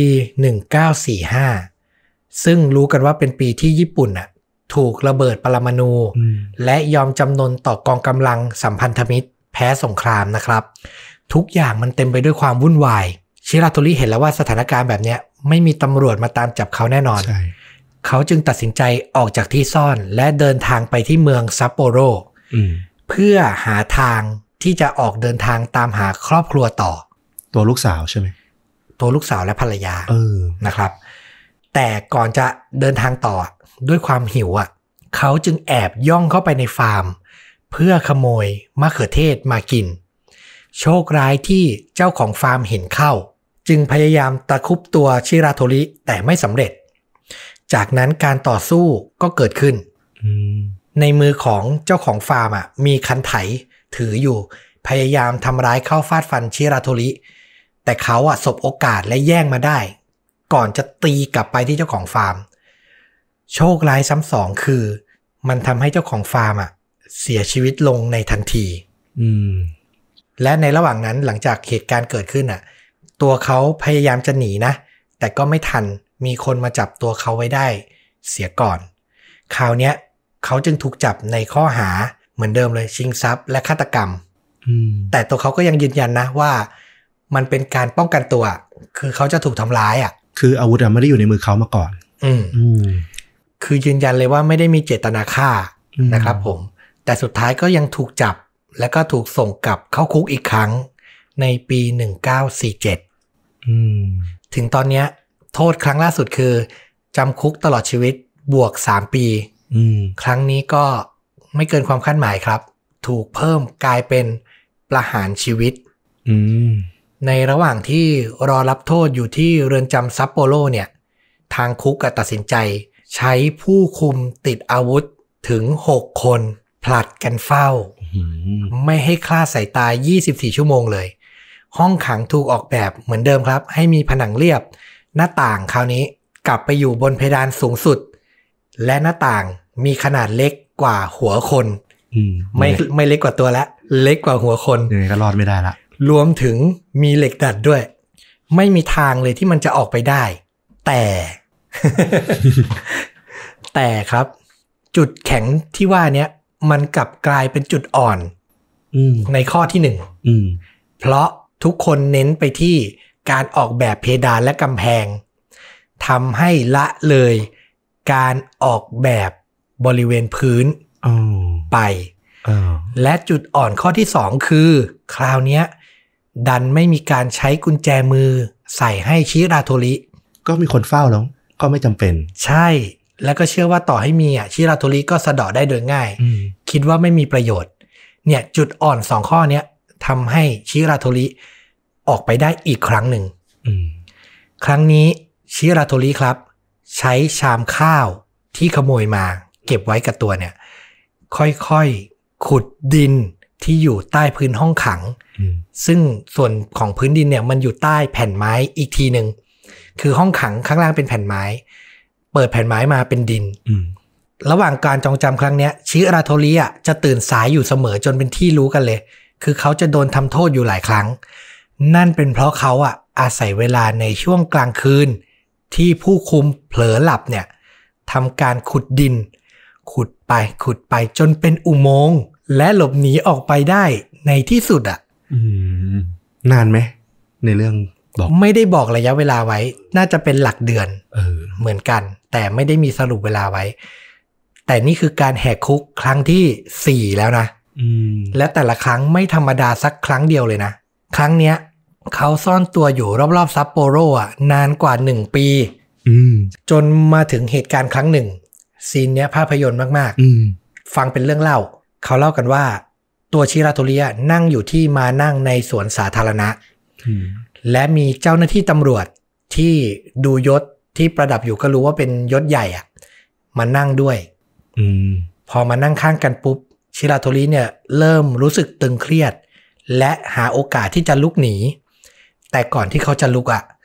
ตำรวจคนนั้นน่ะ ส่งบุหรี่ให้เขาอืมซึ่งต้องบอกว่าในตอนนั้นน่ะ บุหรี่อะเป็นสินค้าฟุ่มเฟือยและมีราคาแพงมาก การมอบให้กันเนี่ยถือว่า ต้องมีอัธยาศัยค่อนข้างดีอืมค่อนข้างให้เกียรติเลยทีเดียวอืมถึงจะให้ พอชิราโทริรับบุหรี่มาและสูบอะเขาก็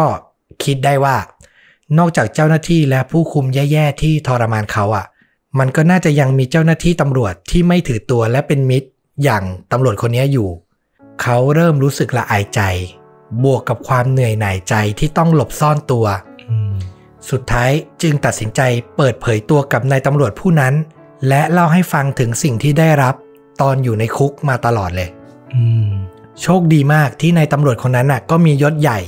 และมีคุณธรรมพออะจนตัดสินใจที่จะช่วยเหลือชิราโทริโดยบริสุทธิ์ใจ สุดท้ายก็นำตัวชิราโทริเข้ามอบตัว ขึ้นไปตัดสินที่ศาล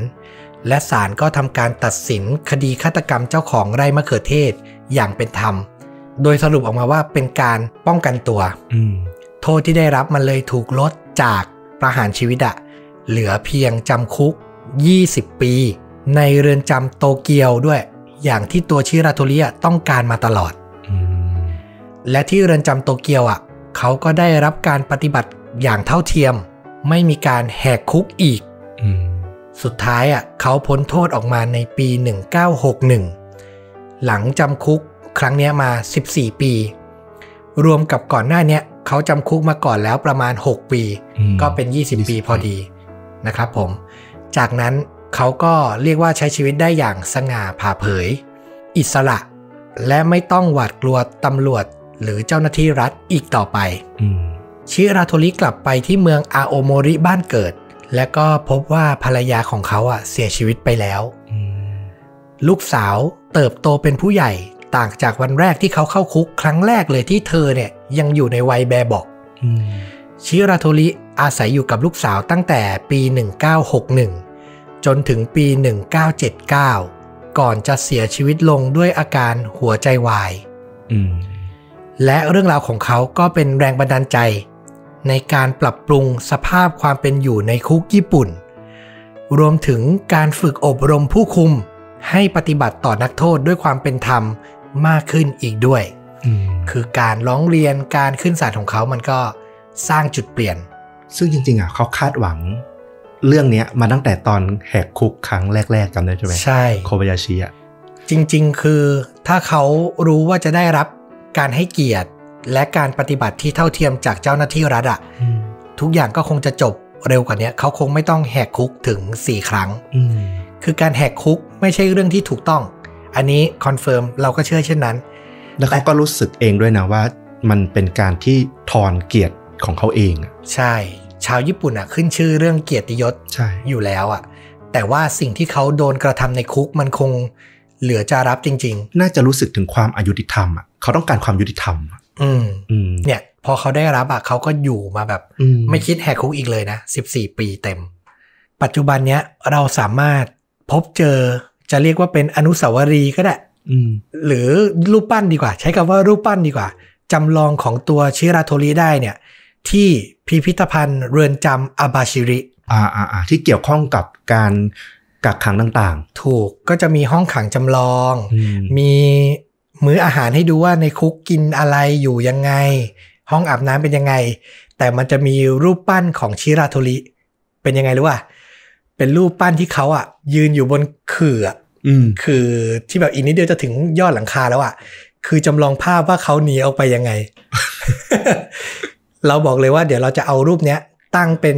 รูปโปรไฟล์ของคลิปเนี้ยเออเนี่ย ดูได้เลยตอนเนี้ย ภาพหน้าปกคือนั่นแหละ ภาพรูปปั้นของชิราโทริเลย ที่อยู่ในพิพิธภัณฑ์ ในพิพิธภัณฑ์คุกอาบาชิรินี่แหละ จะว่าให้เกียรติก็ให้เกียรติ จะว่าจำลองเหตุการณ์ให้เห็นก็ด้วย คือเขาในเรื่องราวของเขาอะมันมีทั้งส่วนที่ดีและไม่ดี อืม เราฟังเราก็ต้องแยกแยะ เป็นใช่ส่วนๆไป แล้วก็มีส่วนที่ว้าวอะ คือตื่นเต้นว่าเฮ้ยเป็นเรื่องจริงเหรอ แต่ก็ไม่ได้จะส่งเสริมว่ามันเป็นเรื่องที่ถูกต้องนะ เออ ต้องแยกกันนะครับผมสำหรับภาพยนตร์ที่สร้างจากชีวิตของชิราโทริแน่นอนว่าเป็นภาพยนตร์ญี่ปุ่นอืมเพิ่งออกฉายในปี 2017 นี่เอง ก็ไม่นานเลยนะ ไม่นาน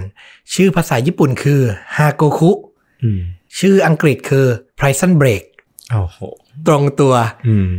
เหมือนกับซีรีส์อ่าไมเคิลสกอฟิลด์อืมแต่อันนี้เป็นอ่าภาพยนตร์ญี่ปุ่นนะครับ มันถูกดัดแปลงมาจากนวนิยายขายดีที่ชื่อว่าฮาโกคุนี่แหละอืมที่เขียนในปี 1983 โดยนักเขียนที่ชื่อว่าโยชิมุระอากิระ เท่าที่เราเห็นอะมันไม่ได้ใช้ชื่อตรงๆของชิราโทริเลยอืมันก็คือถูกดัดแปลงเป็นนวนิยายก่อนชั้นหนึ่งอืมแล้วก็มาเปลี่ยนเป็นหนัง แต่ส่วนของปฏิบัติการแหกคุกรวมถึงแรงผลักดันที่ได้รับจากการไม่เป็นธรรมในคุกเนี่ย เออ ยังคงอยู่เท่าที่ดูตัวอย่างนะอืมเออ และที่สำคัญคือนักแสดงนำแฟนหนังญี่ปุ่นคุ้นเคยแน่ เพราะเขาคือทาเคชิคิตาโนะโอ้โห รุ่นใหญ่ จะบอกว่านึกภาพแกซ้อนลงไปในตัวชิราโทริได้เลยอะแกไม่ได้เล่นเป็นชิราโทริ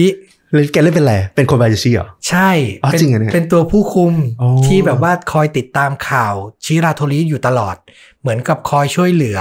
คอยให้ความเป็นธรรมอะอ๋อคือแกเป็นรุ่นใหญ่แล้วไง แกไม่ได้เล่นเป็นชิราโทริแล้ว อ๋อ เพราะว่าในเรื่องอะชิราโทริมันจะต้องติดคุกตั้งแต่ตอนช่วงหนุ่มๆถูกป่ะ ใช่เออเออเออส่วนคนที่รับบทชิราโทริเนี่ย ซึ่งในเรื่องอาจจะไม่ได้ใช้ชื่อชิราโทรินะอย่างที่บอก เขาชื่อว่าคุณทาคายุกิยามาดะอืมถ้าจะคุ้นเคยเขาคือ เขารับบทนำในเรื่องเรียกค่าว่าอีกาอ๋อ The Crown Zero อ่า เรื่องนั้น สายเด็กตีกันน่าจะคุ้น อ่าอืมเห็นหน้าแล้วก็ถ้าแฟนหนังญี่ปุ่นเราว่าน่าจะอ๋ออยู่ เขาน่าจะเล่นหลายเรื่องอยู่ หลายเรื่องหลายเรื่อง อ่า กันสื่ออย่างเงี้ยก็เล่นอืมที่สร้างมาจากแอนิเมชันนะนะ นะครับ นี่ก็คือภาพยนตร์ที่ญี่ปุ่นจ๋ามาก ดู trailer แล้วจะรู้เลยว่าแบบ feel good ต่อให้เป็นหนังแหกคุกนะ แต่ก็สร้างแรงบันดาลใจอะตอนที่ฟังอะ นึกภาพหนังแบบอะไรรู้ป่ะอืมหนังแบบอ่า Forrest Gump อะอ่าเริ่มจากฉากที่นั่งอยู่ริมกับตำรวจคนนั้นนั่นแหละ แล้วโดนยื่นบุหรี่ให้อะเออ เออ แล้วค่อยๆ เล่าเรื่องย้อนแล้วไปก็ย้อนกลับไปใช่ว่าชีวิตเป็นยังไง เออ แบบนั้นเลยอะก่อนที่จะยอมมอบตัวครั้งสุดท้ายอืมคลาสสิกมากอืมอ่า อันนี้ก็แต่อาจจะหาชมยากนิดนึงอืมอืมแต่แอบไปส่องดูแล้วเหมือนใน YouTube จะแอบมีคนมาปล่อยไว้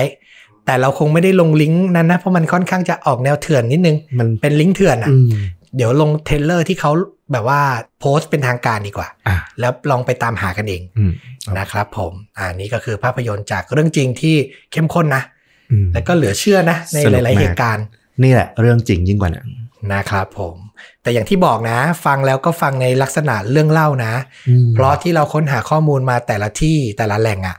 ก็อาจจะมีดีเทลที่แบบแตกต่างกันไปอืม แต่เราเล่ารวบรวมมาตรงจุดที่สนุกสุดมาเล่าให้ฟัง ซึ่งจะคลาดเคลื่อนจากที่แหล่งอื่นเคยฟังเคยเล่ากันมาก็ถือว่าให้เข้าใจแล้วกันอืมเออ จะได้ฟังกันแบบสนุกสนุกๆคือจะเอาให้มันถูกเป๊ะร้อยเปอร์เซ็นต์นะเป็นไปได้ยากอะ่ะ อีกอย่างหนึ่งอะเรื่องเล่าเนี่ยมันถูกผ่านความเป็นนิยาย อืมคือคนส่วนใหญ่น่าจะรู้จักเรื่องเล่าเนี่ยผ่านการเป็นนิยายมากกว่า เรื่องเล่า ลักษณะที่มันเป็นสารคดีจริงใช่ๆเออก็ต้องยอมรับว่ามันจะมีการแต่งเติมอะไรให้มันกินง่ายขึ้นย่อยง่ายขึ้น ใช่ แต่ว่าข้อมูลที่แบบว่าแหกคุกกี่ครั้งอยู่ที่คุกไหนปีไหนอะไรเนี่ยอันเนี้ยเป๊ะน่าจะตรงกันอืมแทบจะทุกที่ นะครับผม ก็ใครชื่นชอบก็ฝากกดไลค์กดแชร์กด Subscribe YouTube Facebook b l o g i t Spotify ค้นหาคำว่าชวนดูดะได้เหมือนเดิมนะครับ และกลับมาพบเรื่องราวแบบนี้กันได้ใหม่ ทุกวันจันทร์และพฤหัส2ทุ่มตรง ลงที่ YouTube ก่อนที่แรก กับชวนดูดะช n แนลของเรา วันนี้สวัสดีครับ สวัสดีครับ